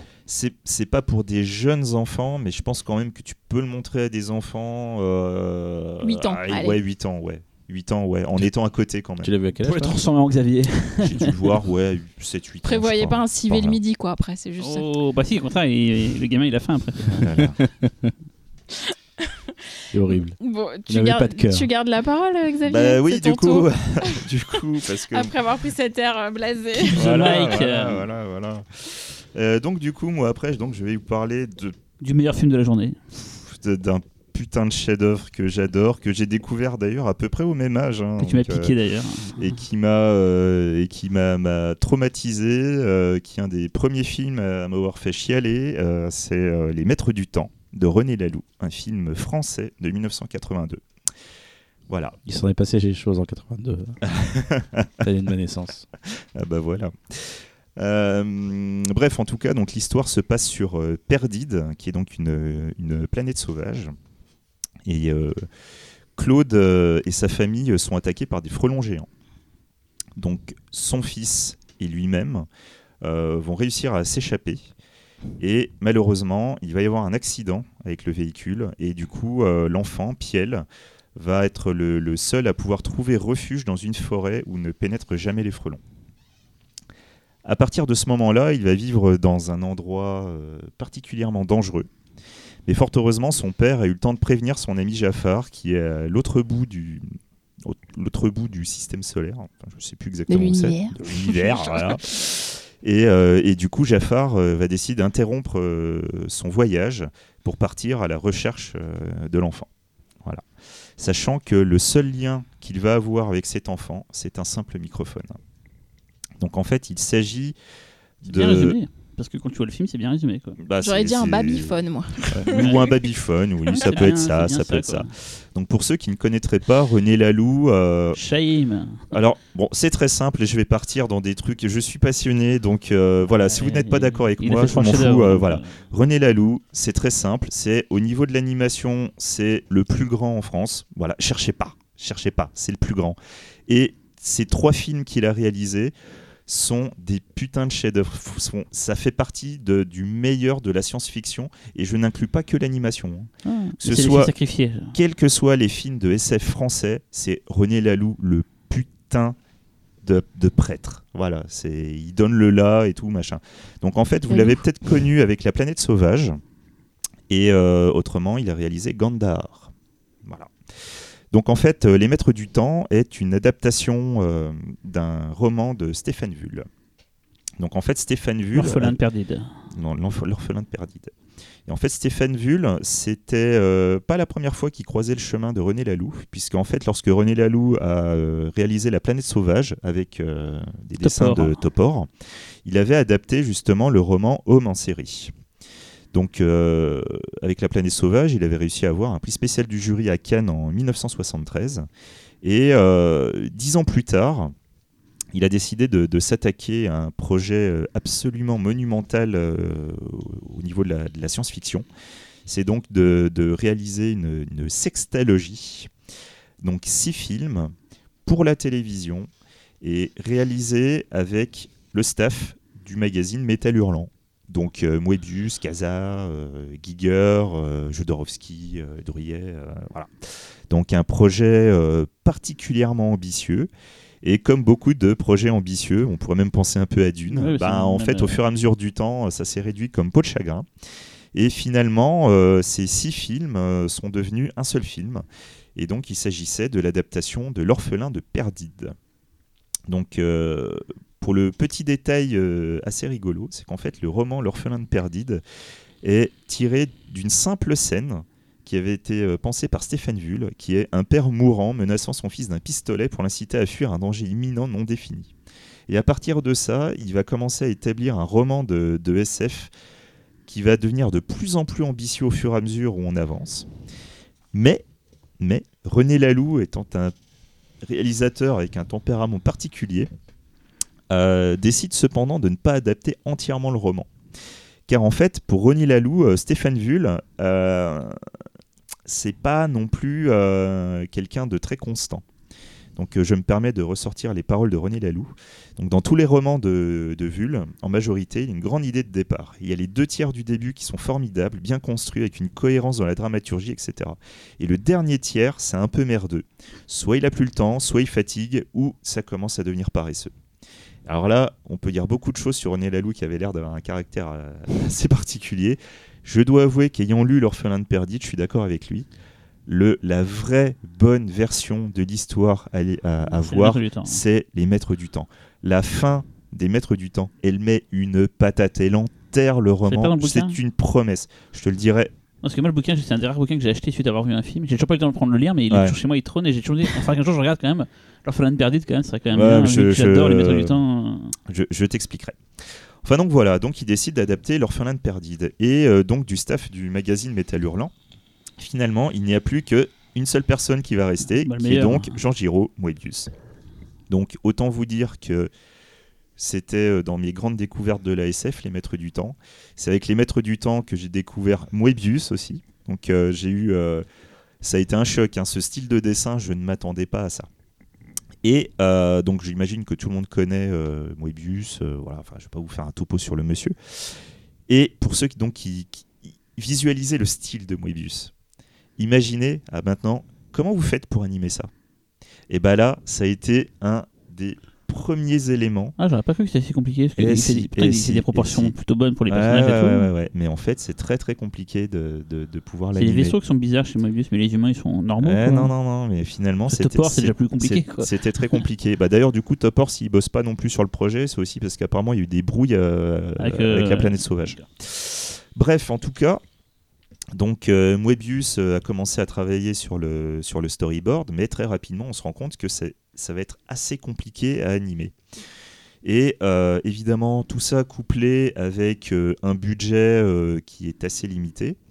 Et finalement, on, il va se retrouver en fait dans une situation qui était assez proche de celle de la planète sauvage. Et il va devoir en fait complètement délocaliser, enfin pas complètement, mais délocaliser une partie du film en Hongrie. Et du coup, euh, bah, en fait, comme beaucoup de productions qui se, qui se font comme ça, tu vas avoir des problèmes de, communication, ouais. de continuité. Ça se voit d'ailleurs, le film, il est pas, Voilà, des fois très bien animé, des fois moins bien animé. Voilà, euh, et c'est là en fait où je veux en venir, c'est que du coup, euh, le film va pâtir, mais en même temps va aussi étrangement gagner avec euh, cette particularité.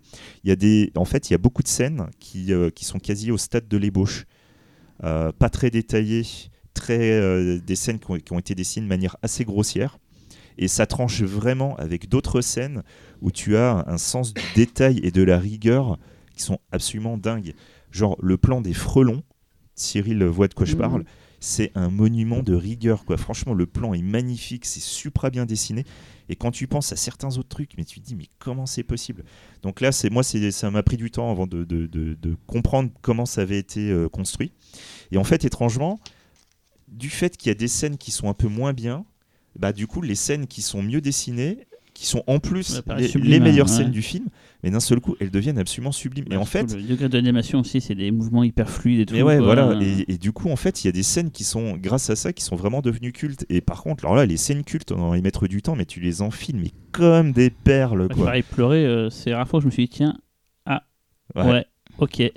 voilà, on se comprend. tu te prends pour un grand et tu vois ça, tu C'est fais, ça. ah non, non, je suis mais tout euh, petit. non, t'es petit. euh, non, c'est. et pourtant, c'est beau, quoi. mais c'est horrible. Non, mais c'est ça, quoi. Et, euh, et même du coup, quand tu as des. Parce qu'il y y a aussi des problèmes scénaristiques dans, dans le film, des problèmes de cohérence, mais au niveau de la psychologie des personnages, ou voilà, et qui vont du coup influer en fait sur le rythme.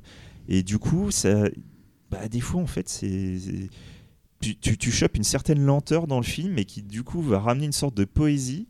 C'est euh, assez étrange. Et en fait, c'est. On parle souvent des fois des, des- des planètes qui s'alignent où en fait tout va bien et du coup le film est parfait. Bah là en fait c'est typiquement le genre de film où les planètes se sont pas alignées, mais où en fait les défauts du film arrivent à améliorer encore le film sur d'autres points. C'est, enfin pour ceux qui n'ont pas vu le film, vous comprenez Mm. pas ce que je voulais dire, mais regardez-le, vous allez vraiment comprendre. C'est assez dingue. Euh, que vous dire sur ce film Voilà, enfin pour moi c'est un des plus grands films d'animation. euh, Ah, pour moi, c'est un des plus grands films de tous les temps. hein. c'est euh, voilà, c'est un des Carrément, plus grands films de SF. Ça a été un choc quand j'étais gamin parce que voilà, parce que Moebius, parce que parce que tu chiales devant quoi. C'est euh, le film, il est magnifique.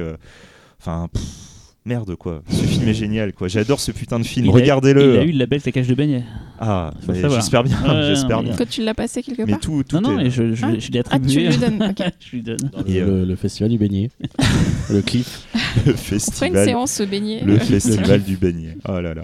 Euh, tout ça pour vous dire que je ne parle pas euh, volontairement de la musique parce que nous en reparlerons plus tard. Mais euh, voilà, nous en parlerons. plus tard. Il le faut parce Voilà. que voilà. Mais Et- à la limite, fait J'espère que t'as pris la musique de, des Maîtres du Temps pour la fin. Je oui, euh, banane. euh, Voilà. et euh, et juste pour ceux qui, dé- qui découvriraient le film et qui en fait bah, sombraient fous amoureux, euh, j'ai découvert un site qui a l'air d'être sympa. Alors j'avoue, j'ai pas trop trop creusé. euh, truc anglais, là Qui s'appelle perdite.free.fr, qui a l'air sympa, mais j'ai pas creusé. Donc euh, si vous voulez tester, allez-y, c'est un truc Ouais. de fan. Déjà, c'est bon de savoir qu'il y a encore des, des sites.free.fr. Ouais, ouais, ouais. Ouais, je site trouvais- qui était fait moi, il y a- il y a je- 10 ouais, ans, je hein. trouvais ça mignon, je trouvais, je trouvais ça sympa de le dire. Mais surtout, il y avait, je crois que c'est les humanoïdes, les humanoïdes associés euh, qui avaient sorti ça. Euh, un bouquin en fait sur les maîtres du temps. Avec une... Ah ouais? Je sais pas si c'est le storyboard complet ou une partie du storyboard, Tu sais que là, je rentre ce soir, je cherche à. mais euh, l'enregistre dans- il, sera publié dans deux semaines, j'ai le temps de le trouver avant que tout le monde le cherche. alors je t'avoue que moi j'ai déjà commencé à le, à le chercher. Euh, J'ai encore trouvé des trucs à une trentaine d'euros, mais Oh, 30 ça, euros, ça c'est monte jusqu'à 150. Non, 150 euros, non, mais 30 euros, ouais, je les mais mets. euh, voilà, 30 et euros, celui-là, 30 euros, il est je... défoncé. À 30 euros, 30 euros, je- il est déchiré, tout ça, tu peux pas la. Quoi? Je sais pas, 30 euros si. si Bah, j'en sais rien, 500 j'en euros. sais Tiens, rien, des fois, t'as faut des gens qui chercher. savent, ils savent pas Non, ce mais qu'ils vendent. hein. gens. Non, en plus, les maîtres du temps, je suis sûr qu'il y a des mecs en train de se dire. Oh, mais attends, euh, c'est un animé euh, français. Ouais, C'est forcément les de la merde, bébés. vas-y. Et, et l'affiche est très belle avec la euh, l'affiche est magnifique, l'affiche est superbe, euh, voilà quoi. Pour les bébés. Imitation. Voilà, donc du coup, qui l'a vu ici? Bah, on l'a Ouais, tous vu. l'a tous vu. Ouais, moi, je l'ai pas Ah. revu pour l'occasion, mais ouais. Véronique? Eh bien, ouais, c'est une découverte. Je ne connaissais pas. J'ai la pression là. Ah, là, vas-y, là, vas-y, là, là, je prends déjà un truc. Qu'est-ce que j'ai noté Très chiant. Non, je rigole. Oh Non, non, euh, c'est très très bien. Euh, Il y a toute une partie euh, du film où tu te demandes vraiment où ça va aller Tout à et, fait, et ouais. qui sont les personnages et qu'est-ce qu'ils font, qu'est-ce qu'ils veulent, où ils vont. Et pour autant, c'est jamais euh, ennuyeux et c'est toujours très étonnant et très touchant. Et la fin qu'on ne va pas dévoiler est très étonnante. Euh, faut aussi pas se demander euh, qui sont les maîtres du temps parce qu'on ne le sait pas ou très tard quoi mais donc du coup faut pas avoir passé le film à se dire mais pourquoi le film s'appelle comme ça sinon euh, Ah bah, déjà, faut, faut- franchement, lire le bouquin, c'est encore pire. pas les hein. frelons. euh. c'est ça pourquoi ça je me suis s'appelle pas pas posé la question quand j'ai vu le film en fait. C'est que, ouais, je dis pas pourquoi, mais je me suis pas posé la question en fait. Ouais, Euh, ouais. Je, je, ouais, je sais pas, je peux pas. Ah, c'est regarder pour un- ça, quoi. Un. Il a pas parlé de la, la petite bestiole mignonne. Ah bah non. Les deux, les non. deux. Bah ouais, ouais. Il y en a les- deux Ouais, bah les a deux là les petits Ah oui, oui. qui lisent dans les pensées Ouais. là Ils sont trop non, beaux. toi, euh. toi, tu parlais de Ouin Ouin. Ouais, les ouin ouin. Ah, Ouin Ouin. Il est top, truc- Ouin Le Ouin. truc avec les trompes là. Ouin Ouais. ouin. Ouais, ça c'est sympa aussi. Mais ouais, j'aime bien. les- En fait, ce qui est étrange aussi, c'est que euh, chaque personnage a un peu un style particulier. Par exemple, l'enfant est dessiné d'une certaine manière, les adultes d'une autre. Et on dirait qu'ils font pas partie du même. euh, On dirait qu'ils n'ont pas été dessinés par la même personne. En Si, fait, il y c'est pas truc- exactement le même style. Il y a un truc relou dans le film, c'est le mec, là, le, le sorte de Maharaja qui chante, je sais pas quoi là, le. Le Oui. prince là. Ouais, euh, Ouais, ça, sa chanson elle est pourrie quoi. C'est surtout que j'aime pas dans le film, c'est ça, je crois. euh.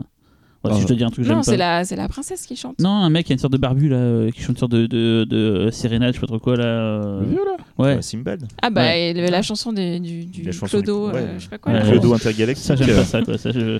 ça j'ai pas kiffé, Moi aussi, j'avoue. moi j'aime bien. Bon, bref. Et Talal? Je vais faire des... je vais briser des cœurs.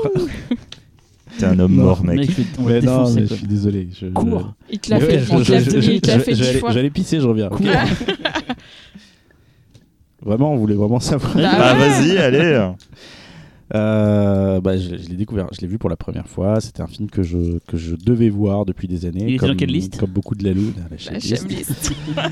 Et, euh, euh, et je suis. euh, bah, en fait, je suis désolé, Xavier. je- je- je- je- ça me fait chier de dire ça.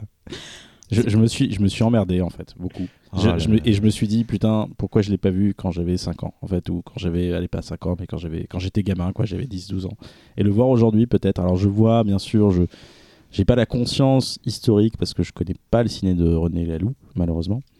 Et ça, c'est un truc que je vais rattraper. Et parce que j'ai plein d'amis qui sont fous du cinéma de, de René Laloux. Et, euh, et voilà, jusqu'à la fin. Alors, à la fin, ouais, j'ai trouvé ça. J'ai j'ai- j'ai beaucoup aimé la fin. Je trouvais ça beau, tout ça. Mais en, en attendant, je- j'ai- j'attendais la fin, en fait. Et. Je sais que tout le monde va me détester. Je vais recevoir des trucs incendiaires, des menaces de mort sur euh, des- Il le mérite, hein, n'hésitez pas. Tu es un homme triste. Tu es un C'est- homme Non, mais Oh, alors, par contre, je suis pas d'accord. euh, Enfin, je suis pas d'accord. C'est juste que moi, ça m'a fait l'inverse. Je me suis dit, heureusement que je l'ai pas vu plus jeune parce que je pense que je serais complètement passé à côté pour le coup. euh. Enfin, ça m'a un peu Non, fait l'inverse. alors- non, parce que je alors- suis pas d'accord. Parce que quand t'es jeune, en fait, tu, euh, tu vas plus loin que le, que le film et tu te fais un film dans le film, en fait. Alors moi, du coup, je peux vous dire, euh, puisque j'ai- du coup j'ai vécu parce l'expérience, que tu es jeune. c'est qu'en fait, moi, gamin, j'étais, euh, j'accrochais euh, vachement à Piel. Hmm.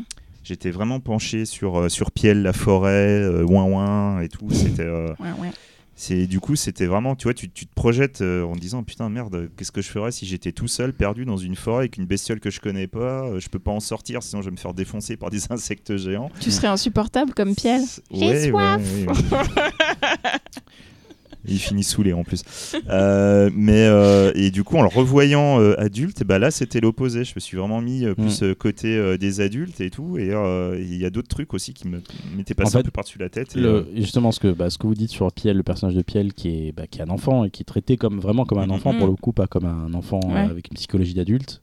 Donc c'est plutôt un point positif, mais il- le personnage ne m'intéressait pas en fait, de même que ses aventures, parce que finalement il est très statique. Mhm. Et finalement toute la- toute toute l'autre partie, c'est beaucoup de gens qui discutent en fait, et, euh, et comme tu disais tout à l'heure, des, des, des, des, des- des- à un moment, des accélérations Ouais. en fait, qui font que bah, tu as un personnage qui a une psychologie qui tout d'un coup va, va aller vers, vers autre chose, qui font que bah, finalement très vite, là où des enjeux commencent à se mettre en place, bah, je, je me dis oh, bon, pff, ouais, ok d'accord. Et donc non mais tu es triste. mais je, non, je suis factuel. Je Non, suis, mais je comprends ce que dit Talal quand même. je suis Enfin, le- factuel. il y a quand même une mise à distance Voilà. globale du fait qu'on ne on saisit pas vraiment qui sont les gens, ce qu'ils font, etc. Et, Après, qui- ça peut fasciner comme ça peut rebuter. je voilà, pense. et, je, et non mais justement, et je crois que ce qui est fascinant dans le film, c'est cette magie en fait qui, qui forme un tout, parce qu'il y a un tout dans ce film Mm. qui fait que euh, euh, voilà, je comprends que ça puisse euh, déclencher des sensibilités euh, et beaucoup d'ailleurs, des générations, parce que c'est vraiment, je pense que c'est des mecs qui ont à peu près notre âge hein, qui, qui, qui adorent ce film. Mais je pense que tu mets ce film devant des, des, des jeunes publics. J'espère qu'ils vont, qu'ils vont aimer, mais, mais malheureusement, j'ai peur qu'ils passent à côté aussi du truc. Moi, je l'ai vu trop tard. Et je regrette, ça fait partie de. je- Il y en a une ribambelle de films comme ça que quand tu les vois trop tard, bah, c'est trop, trop tard. Voilà. Euh, ribambelle, c'est un terme euh, bien, technique. Il y a un DVD opening qui, je crois, est épuisé, euh, où il y a le film avec des, des bonus, je crois. Non Oui, oui, oui, il y a plein Je suis voir qu'il y avait un DVD. Je me, je me disais, je le. Je, je Ouais, je, crois, je trigger crois que, je crois que le opening euh, maintenant il se trouve à, à prix d'or. Il était rigolo parce qu'il était en relief, c'est-à-dire qu'il était euh, Ouais. comme du plastique un peu moulé, et donc il était euh, Ouais, un ouais, petit ouais. peu en relief. euh, le- le- Mais je les galettes. crois que tu peux trouver un DVD euh, en Angleterre. Je crois qu'il est culte en Angleterre en plus. Il n'y a pas de version. J'ai lu sur internet qu'il a plus marché aux États-Unis qu'en France en fait. Il est Mm. plus connu là-bas qu'en France. Ah bon? Mm, mm. Et Time pour- Master. Et pourquoi il a arrêté du coup euh, René Laloux Il a fait que trois films? Parce que c'est le problème d'argent. Tu vois Bah, dans Gandhar, ouais, voilà. euh, il y a un bo- bonus sur le sur le DVD. Je crois que d'ailleurs c'est euh, Patrick- non, comment il s'appelle euh, Bref, quelqu'un qu'on connaît qui a, qui, a, qui a fait des courts-métrages et qui vient de faire un long-métrage derrière la porte. euh, Euh, Fabrice, Euh, Fabrice Blin. Fabrice Blin, Fabrice. Blin, il est un spécialiste de René Laloux. Il a écrit un bouquin sur René Laloux. Et euh, on avait vu récemment, j'avais vu une projection à, à Paris de Gandhar. Il y avait, ils avaient montré avant un- un- des, des bonus de Gandhar et on voyait qu'en fait, là c'était en, en Corée du Nord. Ils étaient en Corée du Nord pour la délocalisation du film. Et c'est un mec qui est poissard, il a toujours que des problèmes euh, de thunes. En fait, ses films coûtent trop cher et, euh, et il galère depuis qu'il existe. Enfin, il est mort, mais euh, depuis qu'il a. Ah, il est mort depuis. Oui, il est mort il n'y a pas si longtemps d'ailleurs. Et en fait, il a toujours galéré pour faire ses films. Et parce que c'est hors du système, c'est hors du circuit, c'est hors de tout, quoi. Donc euh, personne ne veut les financer. Quand il les finance avec des bouts de ficelle, et du coup, c'est ça que les films en pâtissent. Gandhar, c'est pareil, c'est un film malade, un film très très beau, mais avec des problèmes de production. Mais, en l'état, ça reste quand même mortel, quoi. Mais voilà, Maître du temps, c'est peut-être son film le plus accessible, je trouve, d'un point de vue visuel et thématique. évidemment, évidemment. Après, après, en France, on n'en a pas connu beaucoup des artistes comme ça qui faisaient des films comme ça aussi, et c'est ça qui, Notre c'est époque. ça qui fait la, la Bah, ça, Renaissance, un film- il y a eu plein de films d'animation français ces derniers Mm. temps, là, donc, dont aujourd'hui euh, euh, J'ai perdu mon corps, par exemple. Mm. ça, ça manque pas, en fait. Mais, euh, Non, non, mais, je, parle, époque-là, je, je parle dans, dans la SF, parce que bah, c'est que des films de SF, Gandhar, c'est un film de SF. Ouais, ouais, ouais, ouais. Donc tu vois, c'est- cette touche, en fait, bah, qui, Mobus apporte beaucoup aussi euh, Ah, mais au look, au style, euh, au feeling, en fait. Donc, euh, Mm, mm. Mais c'est de la SF à la française. tel qu'on Ouais. nous, Ah on oui, oui, bien apprécie dans le- sûr. on nous apprécie dans le, à l'étranger pour ça et tout, l'esprit métal hurlant et tout, c'est vraiment une Mm. patte à la française. euh, Ouais. Voilà, quoi. Comme il y a eu une époque pour le jeu vidéo aussi, il y avait Mm. la patte française dans le jeu vidéo avec Mm. des genre les jeux cryo et tout qui étaient Ouais. différents des, Mm. des jeux américains ou japonais. Voilà, c'est notre patte à nous. Et souvent, nous en France, comme c'est chez nous, on a tendance à le déprécier parce que ça ne nous semble pas exotique. Ça nous semble euh, chez nous en fait. Mais pour tous les autres, c'est ce qu'ils aiment d'ailleurs. C'est ce côté euh, très français, le côté très cru des. des, des- genre, il y a des dessins qui apparaîtront dans les, dans les dessins. Là où chez les Américains, il n'y aura peut-être pas trop. Voilà, c'est c'est le côté. euh, pas forcément que pour le cul, mais ouais, ce côté très cru de l'i- de l'imagerie, c'est euh, ce ce qui plaît donc à l'étranger. quoi. Et Mm. c'est un chef-d'œuvre. ce En tout cas, je suis désolé, je- j'aurais vraiment aimé je adorer le que film. Xavier Tu m'as aurait fait aimé que mal. tu l'aimes. hein. Tu m'as fait mal, c'est tout. Non, non, mais non, non, c'est- c'est- je dis ça parce que je t'aime, Xavier. C'est pour ça que ça me ça m'embête. C'est beau ce qui se Tu passe. ne verras pas mes larmes C'est bien qu'il y ait des points de vue différents. Ça montre bien qu'on n'est pas forcément toujours Ne le d'accord. défends et que- pas, Ah, s'il te jamais plaît. non, mais d'accord. c'est- c'est c'est vraiment c'est c'est un film que tu peux pas attaquer en fait. Non, C'est- mais je sais que On va pas forcer de dire que t'as aimé pour pas blesser les autres, on s'en fout. Tu- t'as Non pas mais, aimé, après, t'as dans pas la... aimé. ouais, non, ouais. mais après, dans la réalité, c'est vrai que Les Maîtres du Temps, c'est. Tu dis j'aime pas. je- C'est un film, c'est un film, c'est un gros gros film culte. euh, donc oui, effectivement, il y a un côté où euh, les gens vont s'attendre à ce que tout le monde soit dithyrambique J'ai- dessus. euh, voilà. quoi. J'ai un super ami euh, qui écoute l'émission d'ailleurs, qui, euh, qui a appelé son fils Piel. Donc, Ah, euh, bah. et qui va Ah. me détester Je, après. je ne sais pas qui tu es, mais toi, tu es quelqu'un de très très bien. Il, va, il se reconnaîtra, il va me détester. Tu veux dire qu'il Et a tu envie as raison de détester enfant Talal. sur une planète c'est étrange. C'est possible. Véronique, ce ne serait pas à toi par Ah, hasard On va enfin passer au meilleur film. J'aime bien faire ça à chaque fois, mais bon, bref. Euh, euh, moi, j'ai choisi un film américain qui s'appelle Tigra, la glace et le feu, Fire and Ice. Yay Euh, C'est un film de 1983. Avant de parler euh, de- du réalisateur et compagnie, je vais commencer d'abord par le pitch et après, il y a beaucoup de choses à dire sur le film lui-même. Donc, euh, je commence par le pitch parce que c'est finalement le, plus, le pitch, c'est plus la- le plus rapide. Alors, euh, c'est la méchante reine Juliana euh, qui étend son pitié son royaume, c'est son le royaume de la glace. Donc, elle étend son royaume avec son fils Nécron qui est magicien qui évidemment, eux, représentent les forces du mal, on va dire. Et pour régner sur toute la planète, ils doivent aussi envahir le sud et le royaume de Garde-Feu, donc plutôt le royaume du feu, avec euh, des volcans, etc. Euh, pour convaincre donc le roi, euh, de Garde-Feu de se soumettre à son pouvoir, elle fait kidnapper sa fille Tigra pour la forcer à épouser son fils Nécron. Évidemment, ça ne va pas être aussi simple que ça, parce que Tigra euh, n'est pas une prisonnière euh, docile. Euh, elle s'enfuit rapidement et elle va croiser le brave Larn, qui est un, rescapé d'une- des invasions de la reine Juliana, et le mystérieux Dark Wolf, qui vont l'aider à faire échouer les plans de Juliana et Necron. Voilà pour le pitch assez simple, on va dire, de Tigra. Bon, venons vraiment à ce qu'est le film. Euh, donc le scénario rapidement c'est écrit par Roy Thomas et Jerry Conway qui ont signé l'adaptation de Conan le barbare donc ils sont déjà qui offrent déjà dans la fantasy puisque Tigra vous l'aurez compris avec ce pitch c'est de la fantasy Euh, euh, c'est réalisé par Ralph Bakshi donc Ralph Bakshi pour ceux qui ne connaissent pas c'est quelqu'un qui a fait sa carrière principalement dans l'animation qui a commencé avec deux œuvres très marquantes qui ont bousculé le monde de l'animation puisque Et du cinéma. et oui, du cinéma, c'est vrai. Puisqu'il a réalisé Fritz the Cat en 1972, qui est le premier film d'animation qui a été classé X. Euh, et dans la foulée, il a fait aussi Heavy Traffic, qui est aussi classé X. Donc il euh, il est, donc il a pas marqué le cinéma juste parce que ses films ont été classés X, mais aussi, parce que c'était un génie de l'animation et qu'il a ra- ra- rapidement euh, été acclamé par la critique et qu'il était vu, enfin était présenté comme le nouveau Walt Disney en fait euh, à, l'époque en tout cas. Donc il a vraiment une démarche de recherche artistique en termes de dessin et d'animation et jusqu'au bout de sa carrière qui n'a pas toujours été euh, très euh, Cool World. voilà. Justement dans Cool World en 92, Moi, j'aime bien Cool World. il, mélange aussi. animation et prise de vue réelle. Donc c'est un film euh, avec Brad Pitt euh, pour les fans. Et c'est un film de commande. De Voilà. mémoire. C'est le, mon premier Bakshi. Et donc dans les années euh, fin 70, début 80, il est associé à trois projets euh, de fantasy. Donc Wizard, qu'il est- qu'il écrit lui-même, euh, qui est un mélange de stock shot euh, d'images de guerre et d'animation. Le Seigneur des Anneaux, donc l'adaptation animée du Seigneur des Anneaux. Du, du premier livre. Euh, ah bon, il y a pas, c'est pas un condensé Enfin, un peu des trois. un peu, non, des deux premiers, mais Ok. c'est pas les trois. non. Euh, donc en fait, c'est la première adaptation euh, audiovisuelle des romans. En fait, donc c'est la première mise en image animée des romans, il me semble. Je, je pense pas dire de conneries. Et en fait, euh, alors c'est un film vraiment imparfait, hein, et assez pénible à regarder, enfin je trouve. Mais je trouve que ça pose pas mal de choses sur l'univers euh, de l'adaptation de, du Seigneur des, Anneaux. Ça pose pas mal de choses en fait. Il y avait eu certes des, des- des illustrations, etc. Mais le fait de le voir comme ça, on se dit, ah, Peter Jackson, il s'est quand même pas foulé. Non, je rigole. Bref. Oui, ça, c'est une bonne base. euh, ouais, en tout cas, ouais, ça a posé des bases. Euh, et donc le troisième film, euh, c'est Tigra. Le, le point commun euh, entre ces trois films, c'est la technique d'ani- d'animation qui est la rotoscopie. Et j'adore, c'est ma technique d'animation préférée. Et qui, l'ép- Qui à l'époque était extrêmement décriée.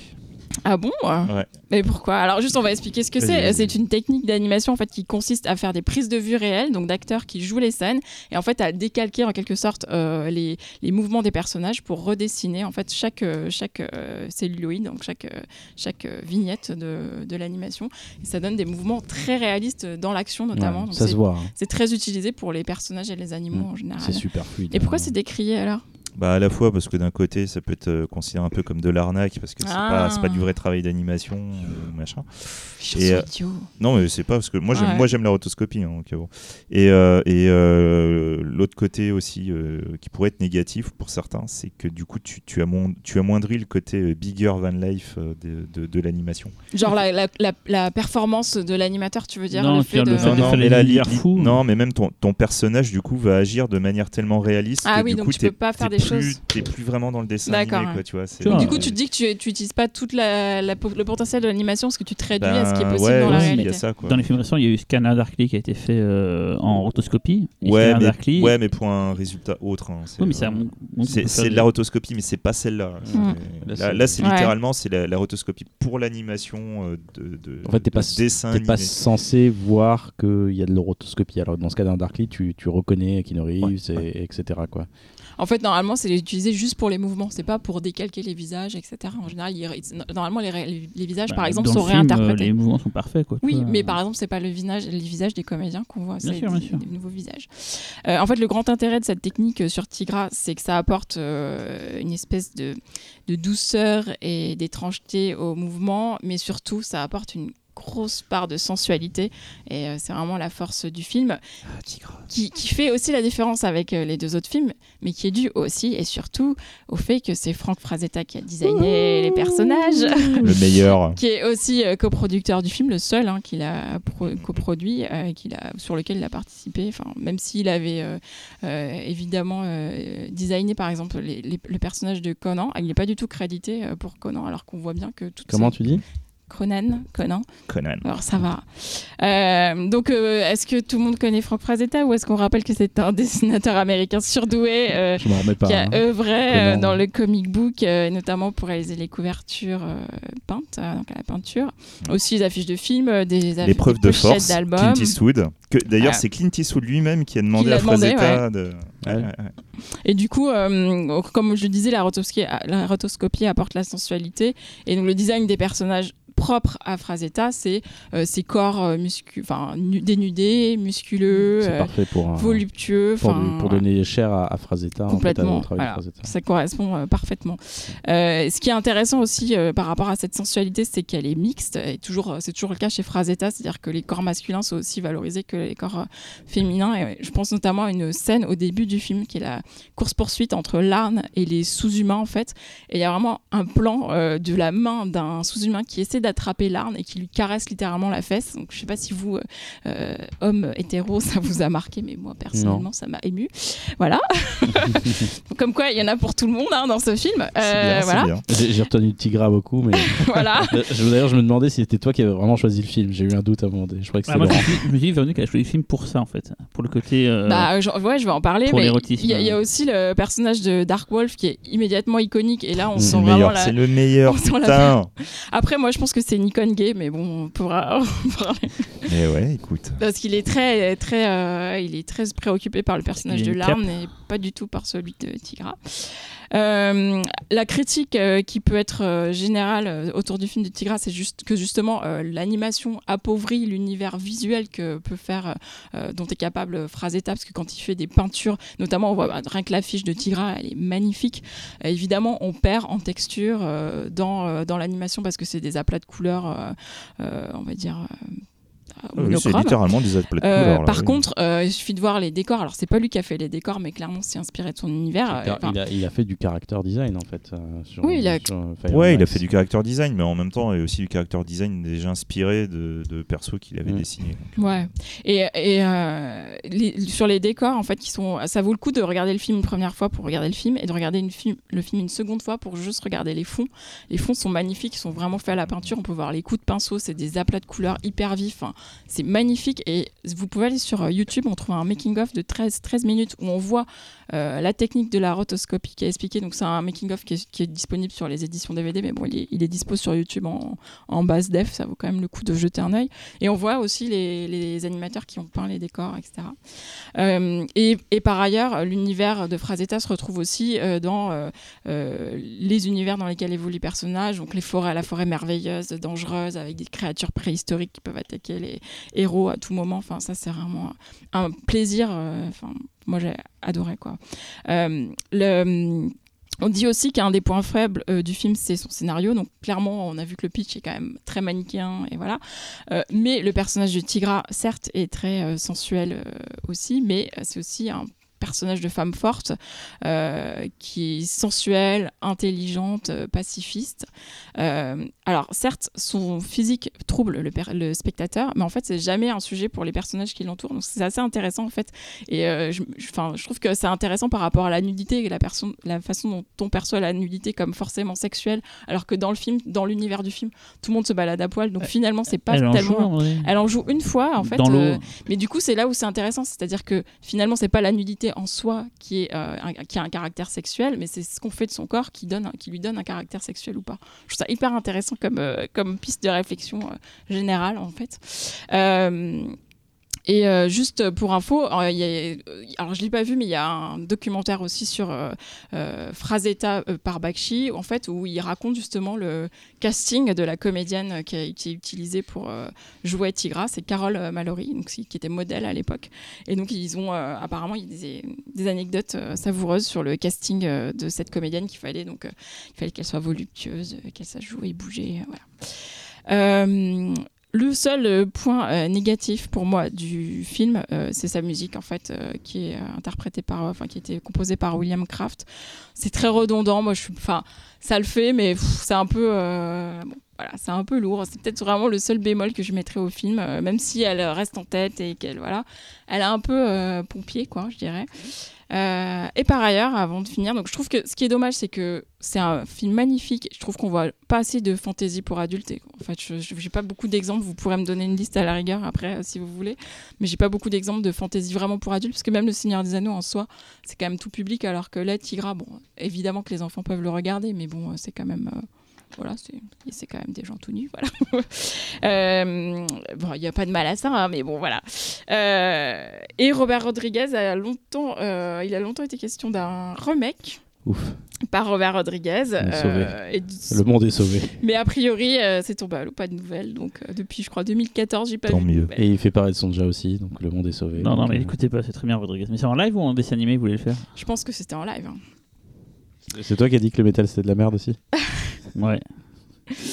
Euh, T'en as pensé quoi, toi, Cyril? Moi, j'aime pas la Rick Fantasy, donc. euh, Oh. J'aime pas Conan. euh, je- vraiment, ça me saoule, quoi. Les seuls trucs que j'aime bien, c'est les Seigneurs des Anneaux. J'aime bien parce que c'est un peu plus euh, fantastique et tout, mais. Bah, déjà, Donc, on est, on- le Seigneur des Anneaux, c'est plus fantasy. C'est pas Ouais, de l'héroïque ouais, c'est ça, fantasy. C'est pour ça que j'aime bien, en fait. Et donc, j'ai- j'ai j'ai pas trop aimé, mais, mais je vois toutes les qualités que tu dis. et C'est juste. que celle-là, c'est pour moi, c'est comme toi avec les films d'action. C'est vraiment Ouais. moi. euh, voilà, et puis c'est un film plus que j'ai depuis longtemps en DVD. euh, J'avais le DVD Underground en digipack euh, avec les bonus, machin et tout. Donc c'est un film que je voulais voir depuis très longtemps parce que la jaquette était mortelle. Il est sorti chez No Publishing, je crois, non Euh, Pas ou- du tout. Pas du tout, non Jamais sorti en France. hein Si, si, Ah, c'est si, sur si, euh, sorti en Fire France and. Ice et tout. Il y a un beau DVD. Ouais, il y a un documentaire sur Frazetta dedans. Dans le DVD français Alors, je sais pas s'il est dans le français. le, Blu-ray. Blue Underground qui est ressorti il y a quelques Opening, années. non Peut-être Opening, non C'est dans le, dans le opening, euh, logiquement, c'est un double, euh, dou- pack double DVD. Sur le peut- DVD, t'as un tel le docu de Frazetta avec le com audio du Mais documentaire. ça doit être le même que sur le Blue Underground, je Ah, pense. c'est le même, ouais, ouais. Donc en fait, voilà, c'est un film que j'ai découvert euh, avant-hier euh, parce qu'il fallait le voir pour le Pifcast et j'étais super content. Et, et voilà, j'ai pas, pas plus aimé que ça. Mais je sais pas, c'est pas, une- enfin, c'est pas nul, hein, ça se regarde très bien et tout. C'est juste que voilà, moi, ça m'a jamais plu les mecs avec les épées et tout. Les, euh, tous Et des- les femmes en maillot de bain non plus. non, mais vraiment, c'est c'est pas mon kiff et donc euh, c'est pas celui-là qui m'a réconcilié avec Eric D'accord. Fantasy et et mais c'est pas un- c'est loin, c'est loin d'être un mauvais film. Au contraire, c'est très très bien et il y a une somme de talent derrière qui font que c'est c'est très plaisant à regarder, mais voilà, c'est pas mon kiff. Je suis désolé Véro, hein, c'est- mais, Non, non, bah, mais le film, son tour, mais le film n'est pas nul, hein, loin de là. quoi. vraiment, c'est pas ça le je le reproche. C'est le prochain, Cyril. Non, non, il y a Xavier avant, mais voilà, c'est pas le. Non, il y a re-Xavier avant. Ouais. Toi, Talal Ah, moi j'ai adoré. J'ai- pareil, pareil, je l'avais jamais vu, je m'aurais envie d'envie de le voir, rien que pour son affiche. C'est l'affiche euh, est tellement iconique. Ouais. Et, euh, et c'est mortel, c'est beau, c'est. Et puis il y a plein de. En fait, c'est pour ça, donc tu as confirmé ce que je me demandais en fait, parce que qu'est-ce qui arrivait avant en fait, les- l'iconographie en fait de certains, parce que tu as des plans qui sont identiques à certaines. euh, à certains dessins Mm. de Frazetta, comme le Death Dealer là au, au bout de la colline. Ouais. euh, sur son, sur son Euh, cheval. euh. Mais Tigra, le, le Death Dealer, mangé, le Death Dealer, c'est des- c'est c'est l'inspiration principale du Dark Horse. Bah, le Enfin, Death Dealer, il faut le dire, c'est un personnage créé par Frazetta. en fait, qui, qui est son, personnage, inspiré, ouais, qui est son des- personnage le plus histoires, iconique ouais. de En tout fait, Frazetta. C'est le personnage le plus, c'est le plus le, c'est le mythique. plus connu. Et en fait, tout, bah, comme la- la- l'image de Tigra qui est allongée. Et, et- ouais. Donc, c'est en fait toutes, toutes ces icônes, en fait, c'est des choses qu'on, qui ont été. On s'est inspiré donc de, de, de ces- cette iconographie pour raconter. C'est ça, l'histoire. c'est-à-dire En que fait, lui, il a commencé par créer des images fixes et il y a des gens là qui ont inventé une histoire autour de qui ont- ça en qui ont fait. les. Ouais, ouais, Comme c'est- Alexis mais Briclot, en justement, fait. ce, ce qui Hein peut, C'est comme Alexis Briclot ce qu'il faisait pour Marvel. Ouais, exactement. Pour cet artiste. C'est c'est un peu euh, peut-être l'un des trucs qui peut éventuellement freiner les gens, euh, où je peux comprendre que les gens euh, aient du mal à rentrer dans Tigra. C'est que c'est tellement un film qui, qui se veut être dans l'univers de Frazetta. Merde. Tout le monde va entendre Tigra, c'est Ah, le truc. C'est tellement, euh, voilà, c'est tellement dans l'univers de Frazetta que du coup, quand tu, tu, vois les, tu commences à voir les premiers dessins avec ces aplats de couleurs, ça peut, ça. ça. peut te faire redescendre un grand coup. Mais euh, et moi, gamin, c'était pareil. hein. Moi, Mhm. quand j'ai vu le, je, je voyais l'affiche, je fantasmais sur le truc. J'ai j'ai vu les premières minutes, j'ai fait oh. Ouais, mais c'est là où mais- tu dis que la rotoscopie c'était vraiment la meilleure idée d'animation Ah, parce que au Bah, moins il y a cette- ce côté voluptueux Ouais. euh, que tu peux avoir dans les dessins. Et effectivement, c'est pas un film qui, euh, on va dire, qui brille par son scénario, mais si tu veux, c'est c'est un peu ce qu'on ce qu'on disait sur les maîtres du temps. En fait, il y a une magie qui s'opère en fait dans, dans Mm. la somme de ses talents, tout, tout- tout- tout cet aspect visuel et cette histoire finalement qui est, même si le scénario globalement n'est pas génial, qui marche et qui, Mm. qui, qui plaît. Euh, Moi, moi, contrairement à tout l'opposé de Cyril, j'adore euh, l'heroic fantasy, euh, mais genre, mais genre en puissance maximum, peut-être mon genre euh, de film préféré. Mais moi, je, enfin, ce euh, film-là, je trouve pas qu'il y ait trop. Enfin, je, je connais pas trop d'équivalent de, de.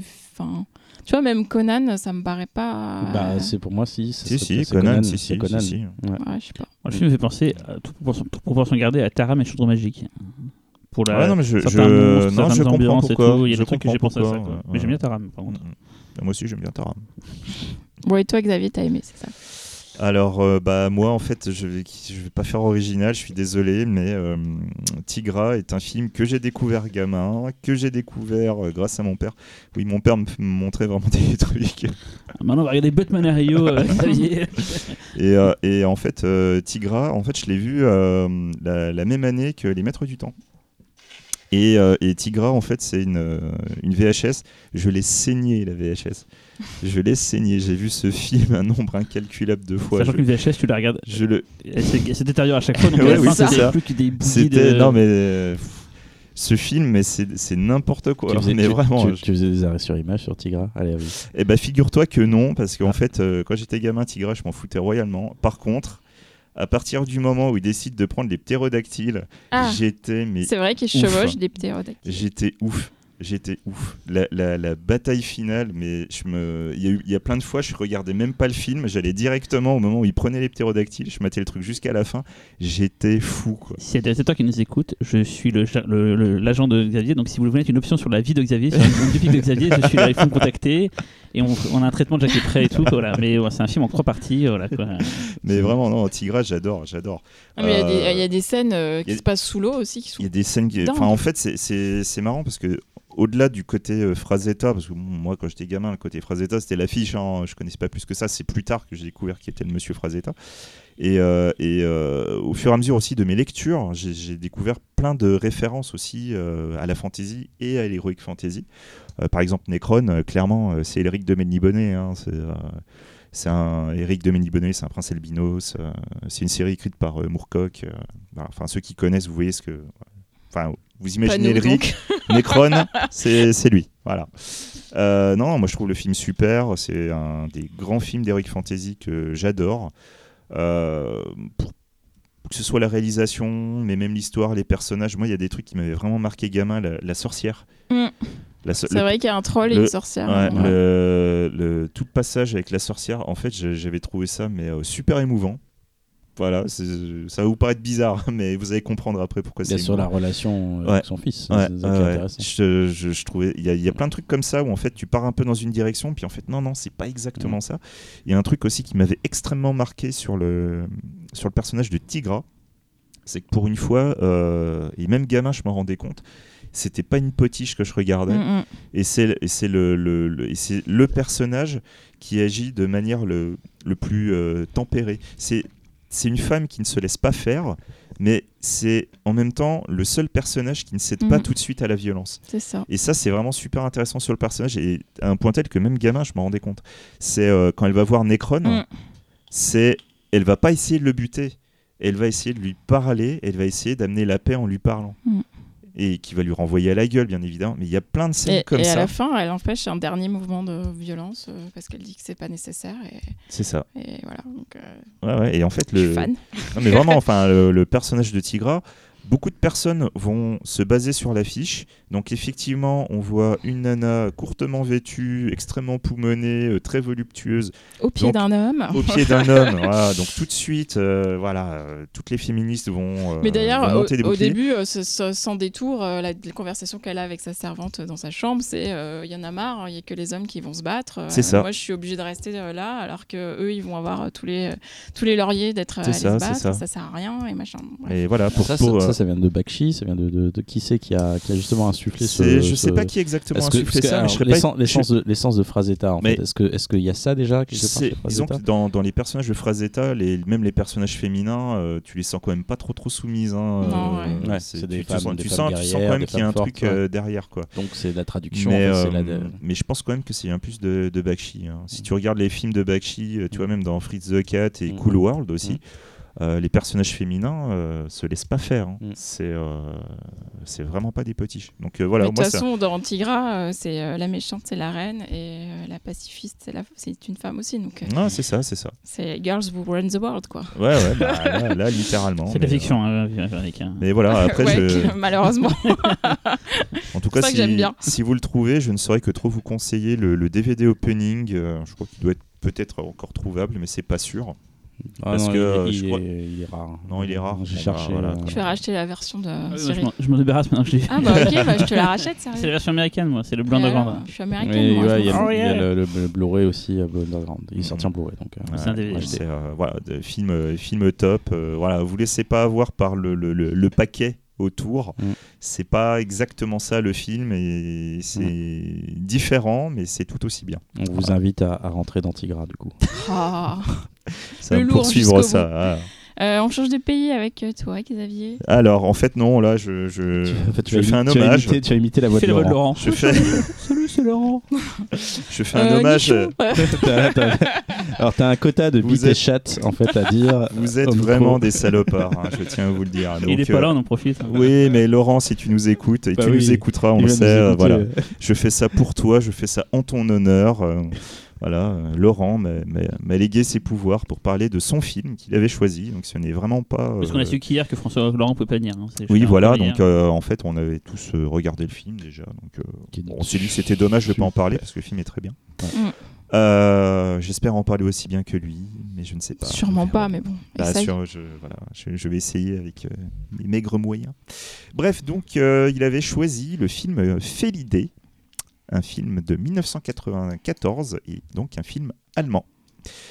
Euh, en fait, on va suivre les aventures d'un chat nommé Francis qui, euh, avec son maître, va décider de s'installer dans un, quartier euh, plutôt tranquille.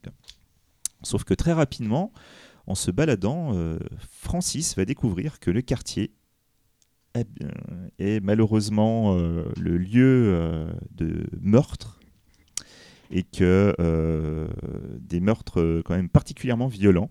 Meurtre de chat. Meurtre de chat, oui, je, tu as raison de le préciser. et euh, donc il va décider de, de mener l'enquête. Pour cela, il va être aidé de Barbe Bleue, un chat euh, de gouttière euh, qui a déjà pris très cher dans sa vie et qui, sous couvert d'être un, un chat bourru, euh, va quand même euh, montrer qu'il a un grand cœur. Et ensemble, un peu comme euh, Sherlock Holmes et, euh, et Watson, vont, vont mener l'enquête euh, pour essayer de, de savoir qui est le coupable. Euh, c'est un film que je ne connaissais absolument pas. C'est très simple. Euh, du coup, c'était c'était très grisant. euh, Tu vas te dire, tu l'as pas vu quand t'avais 5 ans ah non, mais je, non, mais je t'explique. je t'ex- je- en fait, ce film-là. 94, il avait pas 5 ans. Non, mais je vous dis, je le C'est connais. jamais, quand euh, je vous dis que je le connaissais pas, c'est même, j'en avais jamais entendu Mais parler. qui on avait entendu parler euh, Personne, moi. Jamais. Bravo Laurent. Donc là, bravo Ouais. Laurent. Et euh, c'est un film que j'ai adoré. Vraiment, c'est euh, vraiment super. Donc il s'agit en fait de l'adaptation d'un roman écrit par euh, Akif Pirinci, euh, qui est donc un, auteur allemand. Et en fait, ce livre a, eu tellement de succès qu'il y a même une série de huit livres. Donc le premier film, enfin le film a été adapté donc du premier roman. Il s'agit donc d'un film réalisé par Michael Schack, qui a quand même bénéficié d'un budget assez énorme. Et je crois que même à l'heure actuelle, ça doit être le plus gros budget euh, pour un film d'animation euh, en Allemagne. Le prix? Euh, je ne sais pas, mais euh, bon. Euh, c'est un film qui est assez étrange. C'est un film, certes, qu'on pourrait rapprocher un petit peu de de ces films un petit peu comme Watership Down quelque part. euh, Ça ressemble énormément à Watership Down. mais euh, en fait, pour moi, ce serait le croisement entre Watership Down et la BD euh, Black Sad, pour ceux qui connaissent. Voilà, Euh, c'est un véritable scénario de polar, vraiment. Tous les personnages en fait du film sont clairement des stéréotypes du, du roman noir, un peu à la Raymond Chandler. Le détective un petit peu, euh, un petit peu blasé, un petit peu philosophe, euh, la femme fatale, euh, etc. Enfin, on, on retrouve vraiment ce, tout ce type de personnage. Et il y a un humour qui se dégage dans, dans, dans, dans, dans- dans cette ambiance très très sombre, à la limite de l'horreur, qui donne vraiment un style, je trouve, très particulier euh, à, ce, à ce film. Il y a une ambiance, euh, Mm. je- voilà, à part. Enfin, je sais pas pour vous Ouais, si vous avez Ouais. pensé ça. Ouais, au début, t'as l'impression que c'est les entrechats, et puis. euh, Ouais, c'est ça, c'est ouais, les entrechats mais version adulte quoi. C'est euh, ouais ouais, c'est assez in- intéressant. Il y a beaucoup de comme euh, pour le, le- comme pour les films noirs, il y a une utilisation de la de la voix off. Et en fait, cette, cette voix off, c'est ce qui donne aussi parmi les meilleurs, euh, les meilleurs dialogues du film. Où en fait, le, le chat est quand même, enfin Francis, le chat, est quelqu'un de très, de très philosophe. Et euh, naturellement, euh, voilà, il va sortir des trucs sur les humains, sa manière de voir le monde. C'est euh, assez rigolo, mais en même temps, il y a toujours un sous-texte qui te fait quand même pas mal réfléchir. Et euh, moi, par exemple, il y a un petit passage que j'aime bien où un moment il dit euh, De toute façon, tous les grands esprits euh, ont des petites manies à un moment euh, pour, euh, pour, pour, pour, euh, libérer leurs pensées. Voilà, pour prendre une petite bouffée d'air frais. Bon, moi, la mienne, d'aller dans la cave, euh, aller pour chasser des rats et tout. Euh, Enfin, voilà, c'est- il dit ça avec le plus grand flegme. C'est des petits trucs comme ça qui sont vraiment super sympas. Et en fait, comme dans Watership Down, pareil, il y a, ce, il y a cette humanisation en fait d'une société euh, alternative euh, Parallèle, animalière, ouais, voilà, Et même avec certains tics de langage. Donc les, euh, moi je l'ai, je l'ai pas vu en français, donc euh, fait l'idée. Il y a, il y a un montage. Tu l'as vu en quelle langue toi Alors en fait, euh, moi je l'ai vu en anglais, sous en allemand sous-titré anglais, Ok. parce que je voulais vraiment avoir la, la langue d'origine. Je l'ai vu en anglais en fait. J'ai pas, j'ai pas suivi le même. En allemand, c'est spécial, hein, du coup, ça rajoute encore Ouais. un. Ouais, ça, un c'est- truc, mais euh, voilà, c'est pour ça ça rajoute vraiment un truc. Et euh, tu vois, c'est les, les, les, les can openers. Ils, ils appellent les humains, donc les. hmm, voilà, ceux qui ouvrent les boîtes, quoi. Voilà, c'est bah, euh, voilà. C'est assez rigolo, quoi. Parce que can opener, en plus, comme ça en Allemagne, tu peux même te demander si c'est pas un peu en mode aussi les ouvreurs de bière, tu vois. Ah. C'est un peu, euh, c'est un peu rigolo. Bref, en tout cas, c'est un, voilà, c'est un mélange de plein de choses. C'est, euh, plein de bons mots, c'est plein de sous-textes euh, très intéressants. Le fait de savoir que c'est un film allemand est extrêmement important pour la compréhension des différentes pistes, des différents sous-textes du film. Euh, le film est clairement un film pour adultes. Et c'est en ça aussi qu'il se différencie, je trouve, de Watership Down. Parce qu'autant Watership Down, tu pourrais mettre un enfant, on va dire, de 8 ans devant. Félidé, non, c'est vraiment adulte.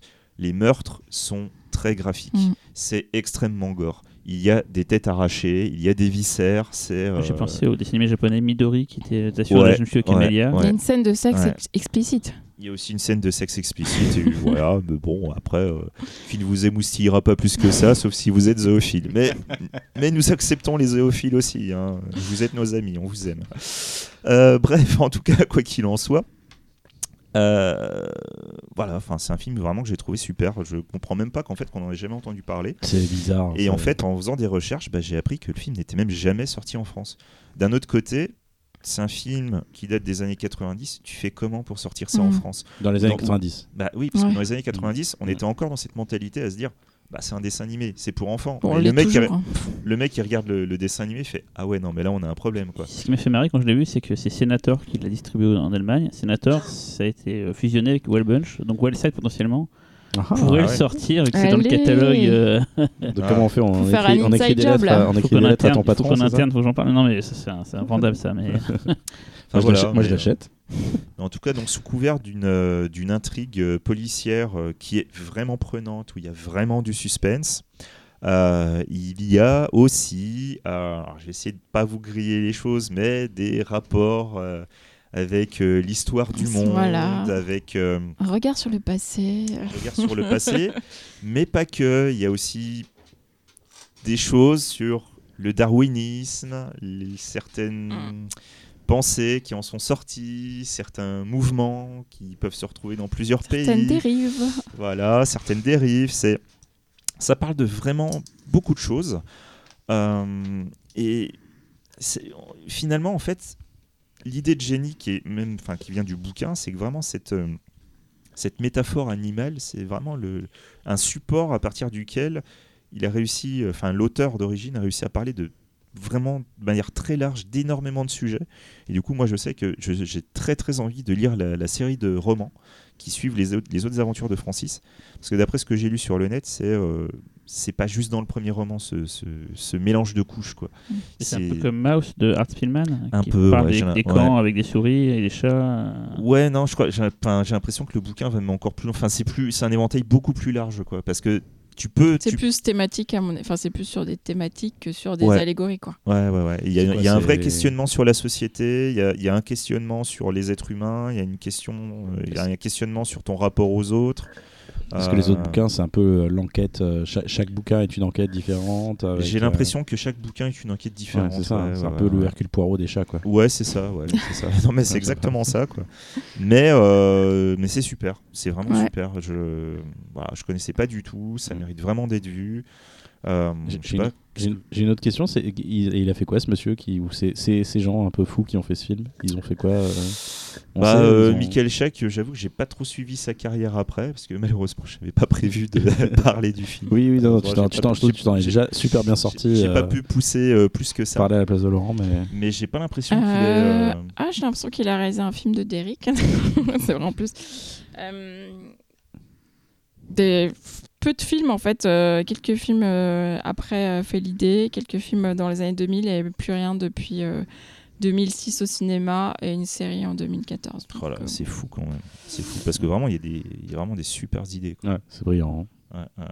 Le style de dessin, en fait, euh, c'est un, un- un type de dessin qu'on retrouvait beaucoup dans les années fin, fin 80, euh, début 90, qui se rapprochait beaucoup du style de Don Bluth, pour ceux qui connaissent. Donc, euh, c'était un ancien Frisbee, Disney euh, euh, qui a fait Dragon Slayer Après, moi, aussi. je, hein. je- Ouais. je suis pas fan de, la- de ce type d'animation là, mais par contre, je trouve que c'est plus dans la réalisation, enfin la composition des plans et tout, où vraiment euh, Mhm. c'est bossé comme un film de cinéma quoi. Enfin, Non, mais tout à fait, parce qu'en plus, il a, enfin, dans la réalisation, dans les cadrages, il a réussi à retranscrire le, le- le monde félin. Parce que le monde félin, finalement, ne n'est plus composé de maisons, de rues, c'est composé en jardins. Donc ils vont te dire, voilà, quoi, il a il a l'autre chat, il y a trois jardins de distance. Enfin, il y a des rapports comme Mhm. ça, qui clairement, à mon avis, dans le bouquin, vont être euh, avec des utilisations de mots un peu comme le lapine de, Mhm. de Watership Down.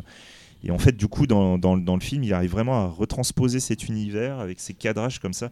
Il y a des plans comme ça où ils sont vraiment sur les rebords des jardins et du coup, tu as l'impression que c'est un truc Mhm. immense alors que c'est trois pauvres jardins dans la réalité. Quoi. Et ce qui est C'est, bien euh, aussi, c'est qu'il n'y a pas du tout d'interaction. Enfin, on voit très peu les humains. On voit juste On son voit- maître. Et on voit pas sa tête, on voit son. Ouais. Voilà. Ouais, ouais, on est toujours à, On est voit que sa maison est euh, dégueulasse, voilà, donc, on euh. est toujours à hauteur de chat. Et justement, ce que tu dis sur la maison est quand même aussi très intéressant puisque tout le, toute l'histoire quand même est censée t'amener à une réflexion sur la société. Et justement, toute la société est montrée de manière déliquescente. Mhm. Donc même si c'est une nouvelle demeure dans laquelle il rentre, c'est une demeure tout de suite, voilà quoi. Il va- Francis rentre dedans, tout de suite, il va sentir une odeur. Mhm. Il sent le poids du passé déjà. Mhm. Et après, même dans les, plans, dans les couleurs et tout, tu vois cette sorte de décomposition, de déliquescence. C'est vraiment quelque chose de, vraiment super intéressant. Moi, j'ai pas kiffé plus que ça le film. euh, je trouve ça intéressant, mais ça m'a pas laissé un. Par contre, un truc dont on n'a pas parlé, c'est la musique. Il y a des passages assez pop et tout qui m'ont dit tiens, il y a un traitement du film comme un film live, mais qui serait fait en animation. Alors, je sais que c'est nul de dire ça parce que l'animation c'est pas un palliatif au live, mais il y a une volonté de faire un film, on va dire, euh, qui aurait pu être fabriqué en live. Et peut-être parce que c'était un peu dur, c'était peut-être plus simple de le montrer en animation. Ça passerait mieux. euh, puis forcément, faire ça avec des animaux, ça aurait été compliqué en live, mais. euh, Ah, et la musique, ouais, le côté pop de la musique, à ce moment, il y a des, des morceaux chantés et tout qui sont fait penser, tiens, c'est un film qui, se, qui a été pensé pas comme un dessin animé, mais comme un film live en fait. Voilà, c'était mon intervention à, à deux balles. Quoi. Ah ouais, non, mais c'est pas une intervention de base. Oui, et moi j'étais aussi contente qu'il n'y ait pas de chien. Alors, dans- Il n'y a, pas de- il y a pas de canard non plus. Hein, je Et, crois. et juste, euh, pr- précision, Michael Schack euh, a fait que des films d'animation quand même après. Et euh, son film d'Eric est un film de Derrick en animation. Donc c'est C'est il y a pas si longtemps, ça, je m'en souviens. C'est une série animée euh, d'Eric. en 2004. Ouais, je me souviens, ils en avaient vachement parlé à l'époque. euh. Voilà. je, je vais rebondir sur vos interventions de merde. J'ai mon- J'ai montré une photo que je, je voulais poster euh, sur notre chat euh, commun. Je l'ai fait tourner.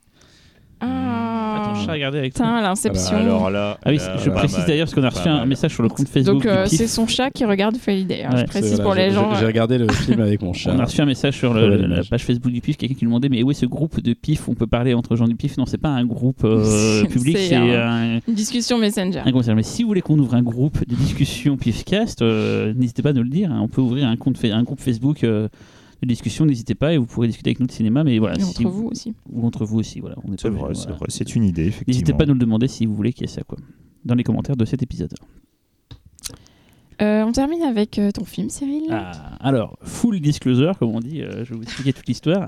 On m'a refusé d'avoir un film. euh, et avec ce que je viens de voir aujourd'hui, je me suis dit, putain, je me suis, On te refuse rarement des choses. je me suis bien fait enfler quand même. Je voulais vous parler de The Fake à la base, un film coréen du réalisateur de euh, Dernier Train pour Busan, qui pour moi est un chef-d'œuvre absolu, le The Fake. Et c'est un film d'animation extrêmement dur. On m'a fait non, non, non. C'est pas fantastique et tout, euh, tu peux pas. Donc j'ai fait ok. Et là je vois qu'avec Philly Day et, euh, et euh, le film Watership Down, je me dis je me suis fait un peu fait avoir quand même. Euh, Enfin, ça Oh, parle pas les animaux. Euh, Mais bon, parlent, c'est euh, fantastique. Mais non, enfin bref. Je me Tu suis fais fait l'idée, on est quand même à la limite du film d'horreur, hein, je, me suis, m'excuseras. je hein. me suis fait enfler, c'est pas grave. Regardez The Fake si vous pouvez, il y a un très beau Blu-ray chez Spectrum Film et c'est un pur chef-d'œuvre. Voilà. Donc j'avais choisi un autre film qui s'appelait euh, Les Mutants de l'espace de Bill Clinton que j'avais adoré à l'époque. Et en fait, hier soir, en le regardant à nouveau, je me suis dit putain, mais en fait, c'est nul. et d'habitude, ça m'est déjà arrivé On comme dit pas pour- c'est nul, on dit j'aime pas. J'aime pas, mais j'aimais à l'époque et là, j'aime plus. Et Mais non c'est un peu comme le jour des fous où à l'époque euh, je l'avais choisi et en fait en le, en le regardant je me suis dit putain en fait c'est pas terrible. Enfin peut-être que je regarde plus souvent les films que je choisis. Ouais, je crois, ouais. fois ma mémoire je détourne. Donc hier soir je me dis écoutez comme Talal a changé son film au dernier moment, est-ce que je peux faire pareil? Et pour pas euh, à vous mettre un- dans, le, dans, la panade en prenant un film complètement obscur, j'ai choisi un film que j'adore d'animation qui est pour adultes mais pas tant, pas tant que ça. C'est le film South Park Bigger, Longer et Uncut euh, de Trey Parker. Et ça me mettra du coup de faire un petit laïus sur euh, Trey Parker, qui est pour moi un des plus grands euh, comiques visionnaires de notre, de notre époque et un mec que j'adore de tout mon être, de tout mon amour. Donc le film South Park, qui est donc l'émanation euh, de la série télé South Park, date de 99. C'est marrant parce que c'est un film qui a été fait très peu de temps avant le début de la série, qui a, la série a cartonné très rapidement, enfin après le début, ouais. Et là où les Simpsons ont mis genre des années à faire un film, euh, eux, au bout de deux saisons, ils ont fait le film euh, qui était conjointement à la troisième saison. Un peu plus, non? Euh, non, c'est de 97 la, la, la, la première épisode de la première saison de South Park. Ah ouais. Là, c'est 99, donc c'était la Ah, troisième marrant, saison. moi aussi je pensais que c'était D'ailleurs, je vais en parler parce que c'est vraiment le film représente beaucoup les débuts de South Park. Il y a des trucs qu'ils avaient beaucoup fait au début qui apparaissent dans le film et qui finalement depuis le temps, on a 23 saisons maintenant, ont disparu. Euh, tout petit mot, donc euh, Trey Parker et Matt Stone, les créateurs donc, de South Park, se sont fait connaître à la base avec une carte de Noël qu'ils avaient fait qui s'appelait The Spirit of Christmas, qui avait beaucoup circulé à Hollywood et tout. C'est comme ça qu'ils se sont fait un peu repérer. Et The Spirit of Christmas, c'est euh, en- c'est les bases de ce que sera plus tard South Park, la- l'animation en carton euh, découpé, qui d'ailleurs euh, a été le cas dans la première saison, mais très vite ils ont abandonné ce système-là parce que c'était trop compliqué à faire. Ils ont fait un système euh, équivalent, voilà, mais c'est plus du tout des cartons animés comme la, la première saison de South Park. Donc d'abord ils ont fait ce truc-là. Après ils ont fait un film que j'adore qui s'appelle Cannibal, Cannibal the Musical. Un film donc, qui raconte l'histoire vraie du premier, la première personne accusée de cannibalisme aux États-Unis. Et c'est un film, une comédie musicale. Et ça, c'est important pour la suite parce que c'est un truc que Trey Parker adore c'est faire de la musique. Et ça tombe bien, South Park, le film, est un film musical. Euh, d'ailleurs, Cannibal the Musical est sorti euh, chez La Trauma. C'est La Trauma qui l'a distribué à l'époque et tout. Et on y retrouve d'ailleurs dedans pas mal d'acteurs euh, qui, ont, qui ont gravité dans les débuts de la carrière de Trey Parker Stone, donc cet acteur qui s'appelle Diane Bachar. Pour ceux qui ne voient pas qui c'est, c'est Shoda Boy dans euh, Captain Orgasmo, et c'est aussi, euh, euh, j'en parlerai après, un autre personnage dans un autre film dont je parlerai après. donc Captain Orgasmo, pareil, un film encore live génial qu'ils ont fait un tout petit peu avant de lancer South Park. Euh, Captain Orgasmo, ça suit l'histoire d'un d'un mormon qui va faire du porte-à-porte et qui se retrouve engagé, bien malgré lui, comme acteur porno dans, dans- dans l'industrie du porno américain. Et pareil, les mormons, c'est un truc qui va revenir plus tard dans, chez, comme, comme Lubie chez Trey Parker et Matt Stone, surtout Trey Parker. En 97, donc, coup, South Park, euh, la série, la série télé, euh, qui, donc, comme je disais tout à l'heure, on en est à 23 saisons, donc c'est c'est quand même pas rien. C'est un monument de la, de la culture euh, pop américaine. Euh, ils ont fait un film qu'ils n'ont pas réalisé, mais que j'adore, qui s'appelle Basketball, un film de Ad- Abraham Zucker, donc euh, des Zucker, Abraham Zucker, qui est génial. Je sais pas si euh, les gens connaissent ici euh. Basketball. Xavier, Oui, oui. t'aimes pas? Ça m'a pas plus fait délirer que Il ça. aime pas rire, tu sais. Non, mais je suis Daniel Auteuil, je suis triste. Donc Basketball est un chef-d'œuvre et donc il y a Diane Bachar dedans qui joue Skik Colari dedans qui est génial. Ils ont connu leur première euh, leur premier impair avec That's My Bush euh, en 2001, une série qui a été arrêtée très vite, qui parlait de la famille Bush. C'est super. Ouais, mais qui a été voilà, c'est leur première déconvenue. Ils ont fait un pur chef-d'œuvre qui s'appelle Team America en 2004. Et je vous Énorme. Ah. non voilà qui, qui, qui est un enfin, du- America, fuck, fuck yeah, fuck yeah. Et euh, ils ont fait du coup The Book of Mormon, une comédie musicale euh, à Broadway, qui, pour la petite information, a gagné 9 Tony Awards sur les euh, 14 sur lesquels il était nominé en 2011. Tony Awards, c'est les Oscars des, des, euh, du théâtre en gros, quoi. Et donc c'est une série qui a été acclamée, qui cartonne depuis, qui est visible d'ailleurs à Londres. Si un jour vous allez à Londres, vous pouvez voir. euh, Book of Mormon, moi je l'ai jamais vu, mais je sais que si je vais à Londres, je regarderai Book of À Mormon mon parce avis, il que faut bien parler anglais pour euh, comprendre. hein, Mais... Qu'importe, qu'importe, euh, qu'importe, qu'importe. Et donc je vais revenir donc sur South Park, le film, c'est pourquoi aujourd'hui euh, j'ai choisi ce film-là. Pourquoi j'ai choisi celui-là C'est parce que bah, déjà à l'époque c'était pour moi un film euh, extrêmement important. Je, je- j'avais vu tellement de fois, je l'ai comme, comme Xavier qui regarde ses films plein de fois gamin, qui usait ses VHS. Moi le film South Park, j'ai usé le DVD à l'époque. C'était un choc quand je l'ai découvert en salle. Pourtant je connaissais déjà la série, mais là j'ai dit putain mais c'est des tueurs. Et en regardant le film, là, je l'ai regardé euh, euh, hier, donc pour me remettre un peu dans l'esprit, euh, intimement que je l'avais pas vu, et je me dis putain, mais c'était même méga en avant sur plein de trucs. Euh, le film a un peu vieilli par rapport à l'humour South Park, parce que déjà à l'époque, ils étaient à fond sur le fait que Kenny mourait, par exemple. Ça, c'est un truc qu'ils ont très vite abandonné, mais il y avait encore ça à l'époque et tout. Euh, certains personnages qui sont devenus importants maintenant, comme Butters, euh, sont à peine vus. Même le père de Stan, qui s'appelle Ra- Randy, qui maintenant est devenu un personnage aussi fou que Cartman, à l'époque, c'était juste un des personnages qui gravitait autour, c'était pas vraiment important. C'est un peu comme les Simpsons. Les Simpsons, au début, pareil, c'était surtout Bart qui était mis en avant, et très vite, la famille est devenue Mhm. avec ses propres histoires, ses propres univers. Et là, c'est pareil, South Park, c'est un- une série qui a beaucoup muté, qui est devenue maintenant, pour moi, peut-être la seule, le seul contre-pouvoir aux États-Unis, la seule, la seule émission qui permet de critiquer ce qui se passe de façon absolue. C'est que South Park, d'ailleurs, depuis quelques années, est maintenant colle à l'actualité. Ils font les épisodes dans quelques jours, ils font en Mhm. une semaine, ils font. Ils continuent ça Oui, je crois qu'ils Ils avaient, ils avaient arrêté un peu. Maintenant, euh, c'est un peu plus en filigrane, c'est un peu moins collé à l'actualité, mais ils ont un fil conducteur qui est très proche de ce qui se passe dans, nos- dans, dans la vie de tous les jours. Et pour moi, si tu veux vraiment un baromètre de ce qu'est devenu les États-Unis actuellement, il faut regarder South Park. C'est vraiment. Euh, ils, sont, ils, tapent tellement juste à chaque fois. Et déjà à l'époque, donc dans euh, le film Park, euh, en voyant ça hier, j'ai halluciné. tout le délire sur le- les tribunaux populaires d'Internet, le fait que les gens sont coupables avant même d'avoir agi, c'est ça en fait l'histoire de South Park je l'ai pas encore raconté c'est les enfants de South Park donc Kenny Stan Kyle et Cartman. Cartman euh, qui est un des plus grands personnages de l'histoire du cinéma euh, de tous les temps euh, voilà c'est mon idole euh, vont voir au cinéma le film de Terrence and Philip euh, qui s'appelle Ass on Fire donc les culs en feu.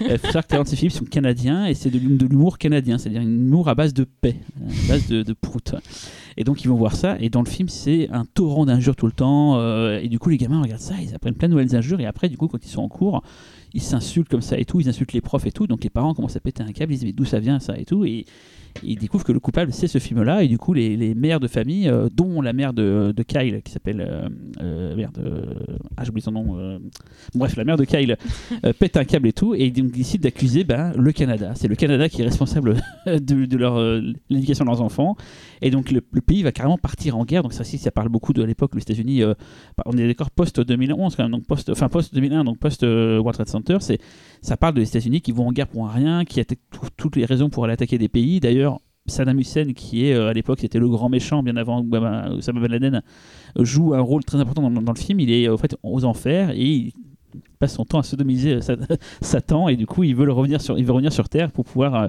imposer son règne de terreur. Donc voilà, on suit donc cette cette partie où donc, les États-Unis partent en guerre contre le Canada. Donc c'est marrant parce que du coup les Canadiens viennent euh, bombarder euh, les Même- Baldwin. Même Canada. Voilà, le Canada, ils viennent, ils viennent de la neb. Alors du coup, après, derrière, les Américains viennent attaquer. Voilà, c'est.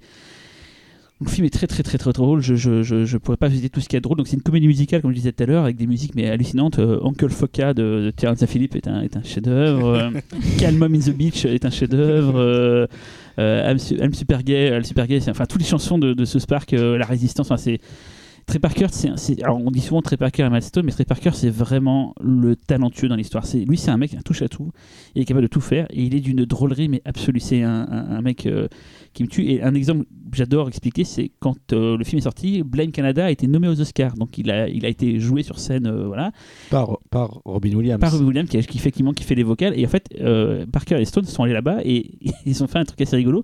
Ils sont là-bas déguisés en filles, enfin déguisés en filles. Excuse-moi, ils étaient habillés en robe en fait. Et leur truc, c'était de dire que euh, dès que quelqu'un leur posait une question sur la robe, ils faisaient comme si c'était pas euh, pertinent et ils parlaient d'autres choses, genre ah oui, moi aussi je trouve que vous allez bien, machin et tout. Donc tout le long, ils vont euh, ne jamais parler de leur robe, bien. Tout en ayant pris des acides. C'est ça. Et en fait, ils, ont, ils sont toujours en train de dire Ah, c'est merveilleux et tout. Ils, ils sont super euh, clean. Et en fait, pendant euh, la cérémonie, ils ont eu une descente d'acide.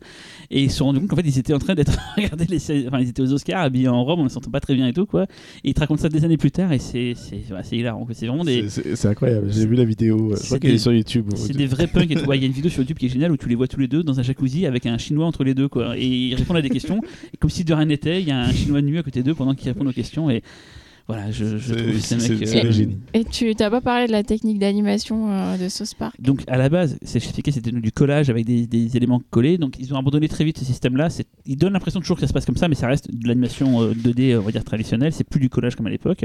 Un effet un peu saccadé. Et ce qui compte dans ce Spark, c'est pas tant finalement l'animation, c'est plutôt le, message. Mais ça permet quand même de faire des trucs un peu fous. Et souvent, ça permet aussi de mélanger des photos réelles dans l'univers de Spark qui est dessiné. Euh, par exemple, donné, euh, Saddam Hussein euh, sort un Godemiché euh, et c'est une vraie photo de Godemiché qu'on voit et tout.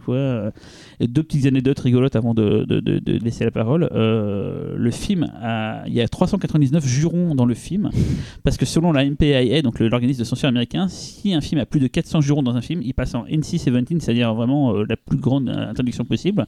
Et donc ils ont pu avoir juste le rated R euh, juste grâce à ça, quoi. Euh, voilà. Et euh, si un jour un nouveau film devrait être fait, ce serait le film qui, pour Parker Stone, clôturait la, tout sous Spark. En fait, c'est une sorte de, de finale. Donc j'espère que ce film-là n'arrivera pas. Autant très Toi, très tu suis très donc longtemps. la série encore Ah, je- je en- dis- enfin, je veux dire, à- au fur et à mesure. Pour moi, c'est un rituel. Je suis très peu de séries télé, mais ce Spark, c'est indispensable.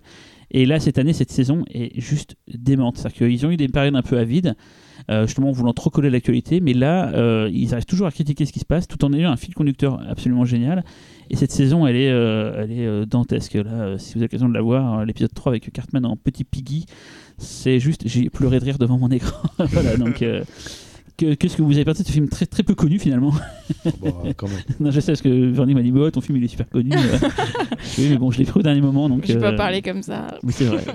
Mais Xavier, tu as l'air de me regarder euh, avec un air mutin. Ah, mais non, mais moi j'aime beaucoup. hein. J'aime beaucoup, ça me fait beaucoup rire. C'est euh, non, non, mais c'est c'est- c'est c'est super inventif tout du long. Tu sais jamais où ça va aller, mais euh, ça va même encore clair. plus loin que tout ce qu'ils ont pu faire dans South Park. Bah, J'avoue que par contre, moi j'ai décroché depuis quelques temps, mais du coup, vu ce que tu dis, je vais peut-être m'y remettre. Il faut cette saison. Euh, non, puis en plus, ils, ont, ils avaient beaucoup de moyens. Donc, tu avais au moins des images de synthèse, t'as des incrustations. Georges Attention, Clooney hein. fait un personnage euh, d'ailleurs de docteur à la urgence, l'urgence C'est à l'époque c'est était vrai. vachement connu, et c'est lui qui fait la voix, euh, ce qui n'est pas le cas de Winona Ryder et d'autres euh, Ouais, euh, guest stars. euh. ouais, non, mais il y a des trucs, il y a des trucs. C'est assez la vraie. Winona? Non, non, c'est pas elle justement. Ah oui, euh, avec les- de- c'est les vraiment lui, mais ping-pong, voilà. Ouais. Pas tous de l'humour. Non, il y a des trucs assez rigolos. euh, tout- toutes, les, toutes les chansons qui sont ultra trash, euh, sauf celle de Satan, euh, qui est une Oui, vraie une- chanson euh, belle et euh. tout. C'est- c'est c'est assez rigolo. Il y a une légende autour de ce film. alors, on ne saura jamais si c'est vrai ou pas, mais il paraît que lorsque euh, Saddam Hussein a été capturé, euh, les gardiens prenaient un malin plaisir à lui montrer en boucle ce film. Ah ouais? Ah bon? Ouais, ouais, ouais, ouais, c'est une légende autour de South Park. Alors, On en dit c'est- que ce soit vrai quoi. je, je sais pas si c'est vrai, mais bon, voilà. je- J'espère qu'il s'est marré avant de mourir en tout cas. Mais voilà, quoi, c'est un film, euh, c'est un film vraiment cool euh, que j'aime beaucoup. Et effectivement, je l'ai regardé euh, un certain nombre de fois Et j'ai un petit que je l'ai revu en fait, et je l'ai revu du coup pour l'occasion. Et ça marche toujours autant. Il y a un, un passage où j'ai hurlé de rire hier, c'est quand ils sont un, un équivalent d'un- late show, euh, Terence et Philippe, et il y a euh, ah merde, l'actrice euh, du Lagon Bleu, euh, Ah, euh, Brooke Shield. Brooke Shield qui est là, et il- qui raconte une anecdote, puis d'un coup elle fait Ah bah moi une fois j'ai pété. Puis il y a un moment de, de, de silence, et t'as Terence, Terence qui lui fout une claque comme ça, trouvé ça tellement violent, ça m'a fait mourir de rire quoi. Voilà, c'est. Mais je trouve que ce qui, est, ce qui était inattendu quand on l'a vu, enfin moi je l'ai pas revu depuis euh, que je l'ai vu au cinéma, mais euh, c'est qu'il y, ait- c'est qu'il y ait des parties euh, chantées, puisqu'il n'y a pas du tout ça dans la série. Et, Très peu, ouais. Voilà. Et, euh, et, en même temps, c'est ce qui rend le film euh, digeste, parce que si c'était un épisode de 1h30, enfin, moi j'aime bien South Park, mais je ne suis pas non plus assez assidûment. Alors, ce qui est bien avec cette série, c'est que tu peux tomber n'importe quand sur n'importe quel épisode, tu arrives à suivre l'épisode quoi qu'il arrive, donc c'est quand même très fort. Il y a eu une période où, il faisait, euh, où il y avait un fil rouge, en fait, ah où tu étais obligé de regarder, mais ils ont arrêté vite, hein. Il y a toujours le fil rouge, mais, mais, mais tout est bouclé hein, quand même, dans chaque épisode, tu arrives à suivre quoi qu'il arrive. Il y a un fil rouge, mais discret c'est récent, depuis 5 ans. Non, depuis 3-4 ans, il y a un... l'épisode avec Ça doit être sûrement au début, en hein, fin de saison. En fait, ils ont commencé à faire ça il y a 2-3 saisons, et enfin 4-5 saisons, et c'était effectivement un peu problématique parce que du coup, au bout d'un moment, ça saoulait. Et là, c'est beaucoup plus. Euh, on va dire, chaque épisode est un, est un, un indépendant, comme dit à l'instant Véronique, et donc tu peux le regarder euh, pour ce qu'il est. Mais il y a quand même une, une, progression qui va se faire et qui est très intéressante parce que justement, voilà, mais chaque épisode a, son, a sa thématique et tout, quoi. Mais je sais pas, c'est les, les- le plus, plus tueur aux États-Unis, c'est eux, et il y a pas même dans le monde, je Mm. trouve, euh, c'est des génies, quoi. Mais ouais, du coup, j'aimerais bien le revoir justement parce que je me demandais si, ça, si l'humour avait vieilli. Parce que ça a quand même 20 ans, là, quasiment, c'est ça, 20 ans. Putain, ça a 20 ans. ce Bah ouais, donc du coup, fond, euh, tu te dis. euh, bah, si tu me dis Tu que t'es encore. t'es vieux. euh, Ouais. Non, mais si tu dis que tu rigoles encore, c'est que. Ah bah moi, euh, pourtant je l'ai vu tellement de fois, mais euh, les, les, invent- les- l'invention des, des insultes dans le film, il y a des tas d'inventions d'insultes. Tu fais, mais ils ont chercher ça où? Et il y a le passage génial où t'as- ils vont sur internet pour voir ce que c'est que le clitoris, quoi. Parce qu'il y a le chef qui dit euh, si tu veux les filles te, te restent avec toi, euh, trouve le clitoris. Et Stan pense que c'est un, un truc physique, quoi. Enfin, c'est un truc physique, mais un truc genre. Un objet machin et tout Mhm. quoi et en vrai ils vont sur internet et là ils tombent sur une vidéo de la mère à Cartman avec des allemands et elle- t'entends He's on my scheiße et elle fait Hum, quelle bonne idée et t'as tout le fait ah Cartman ta mère elle est chelou et voilà je. Pas les moments, on a dit. et toi oui, j'ai- moi, aussi, vais parler de mes souvenirs d'enfance. Enfin, j'avais, je sais pas, j'avais 17 ans déjà. Et je l'ai vu deux fois en salle, je me rappelle. C'est la même année, le même été que, que Star Wars. T'avais Star Wars, qui, euh, l'épisode menace 1, qui, fantôme, hein. la menace fantôme qui sortait. Et je suis allé voir euh, deux fois euh, South Park. Deux euh, ambiances. deux Ah oui, ambiances. deux ambiances. C'est ouais. dans la même salle euh, et c'est mortel et, et alors je l'ai pas revu depuis peut-être euh, moins alors je l'ai revu depuis depuis la salle pareil j'avais le DVD que j'ai usé euh, parce que j'adore South Park et je l'ai pas revu depuis un petit temps mais là tu m'as franchement donné envie de le revoir et puis c'est brillant de toute façon Et regardez surtout les- la, la dernière saison, les celle d'avant était bien, mais cette dernière saison-là, il en est qu'à 4 épisodes, mais je- j'en parlais avec François Co qui est fan aussi, et je lui disais, mais, mais putain, ils sont, ils sont très très bons cette année, Ouais. il y a pas de déchets, Ouais. et chaque épisode est une tuerie. mais, mais ils, en, et ils en font beaucoup moins aussi là j'ai vu il y a une première partie j'ai vu il y a une ils font toujours en deux, en deux Ouais. demi-saisons, en fait, ils font toujours une première partie, mais puis du coup je crois qu'il y, a- il y a 8 à 10 épisodes maintenant par an il me semble. Il y en a beaucoup moins. Euh, Ouais, c'est un peu moins. Et il y a des documentaires à lire. Il y en a un qui s'appelle Six Day to Air. En gros, il démontre comment ils font un épisode de South Park maintenant avec le, le fameux fait que entre Qui ça, ça a chaud. voilà, ouais. il y a une Ouais. semaine pour faire tout ça et tout. Quoi. Ouais. Et tout le monde comment ils produisent, comment ils font les gags, comment Mm. après ils, ils tournent et tout. Je crois qu'il est visible sur, sur internet gratuitement. Donc, euh, Ce qui est bien avec South Park, c'est qu'il n'y a jamais eu d'ambiguïté sur le fait euh, que c'était que pour les adultes et pas pour les enfants. Je sais pas si ça vient du graphisme ou du fait que le langage en fait soit de toute façon euh, ordurier et que rapidement on comprend que de toute façon, même, enfin, mais son- regardent parce que je vois sur en France ça passe sur Game One qui est comme une chaîne plutôt Ah oui, tu vois, je me dis par euh, rapport à Watership Down par exemple, où finalement c'est quand on comprend l'histoire ou qu'on Mm. voit Ah les oui, choses, qu'on comprend que c'est pas pour les enfants. Là, je pense qu'en deux minutes, on oui, plus entendu. frontal. euh, T'as des mecs explosés, éventrés. Non, mais euh, c'est, ouais. enfin, c'est dans, dans South Park, euh, c'est euh, rien que le langage, on comprend que c'est pas pour eux en fait. Donc, euh, t'as Ouais. pas besoin de connaître l'histoire et de savoir Je que tu vas voir un God Miché. Tu sais tout de suite que c'est pas possible quoi. Je me suis Voilà. retrouvé dans des débats avec des gars qui me disaient que la VF, qui essayaient de me convaincre que la VF était meilleure que la VO pour le coup sur South Park. J'ai du mal à l'imaginer. Oh, elle est mais- sympa la VF parce que la voix de justement de Cartman. J'ai jamais, rigolote, regardé en- euh, jamais regardé en VF, mais. Ah euh, si, ouais. ouais. Enfin, moi, comme ça la voix de- en français ça fait. Mais Cartman pour moi c'est mon idole. hein. Je ça doit être génial. je- je crois que j'entends parler, je fais putain mais il est- tellement sans filtre, tellement sans limite, tellement, euh, tellement c'est tellement le- la pire des ordures sur terre, mais je la trouve géniale. D'ailleurs, euh, si vous avez l'occasion de voir un jour l'épisode qui s'appelle Scott Tenorman doit mourir, hein, Scott Tenorman must die, et là on découvre que Cartman peut être vraiment quelqu'un de très euh, cruel en fait, euh, voire même à un niveau jamais atteint.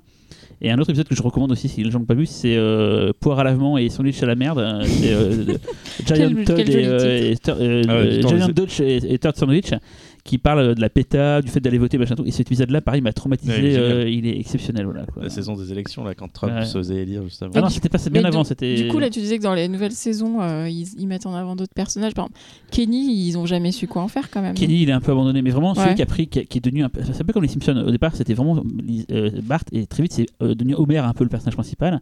Et là, il y a en fait Randy, donc le père de Stan, qui, qui est en train de devenir depuis des, C'est le plusieurs saisons.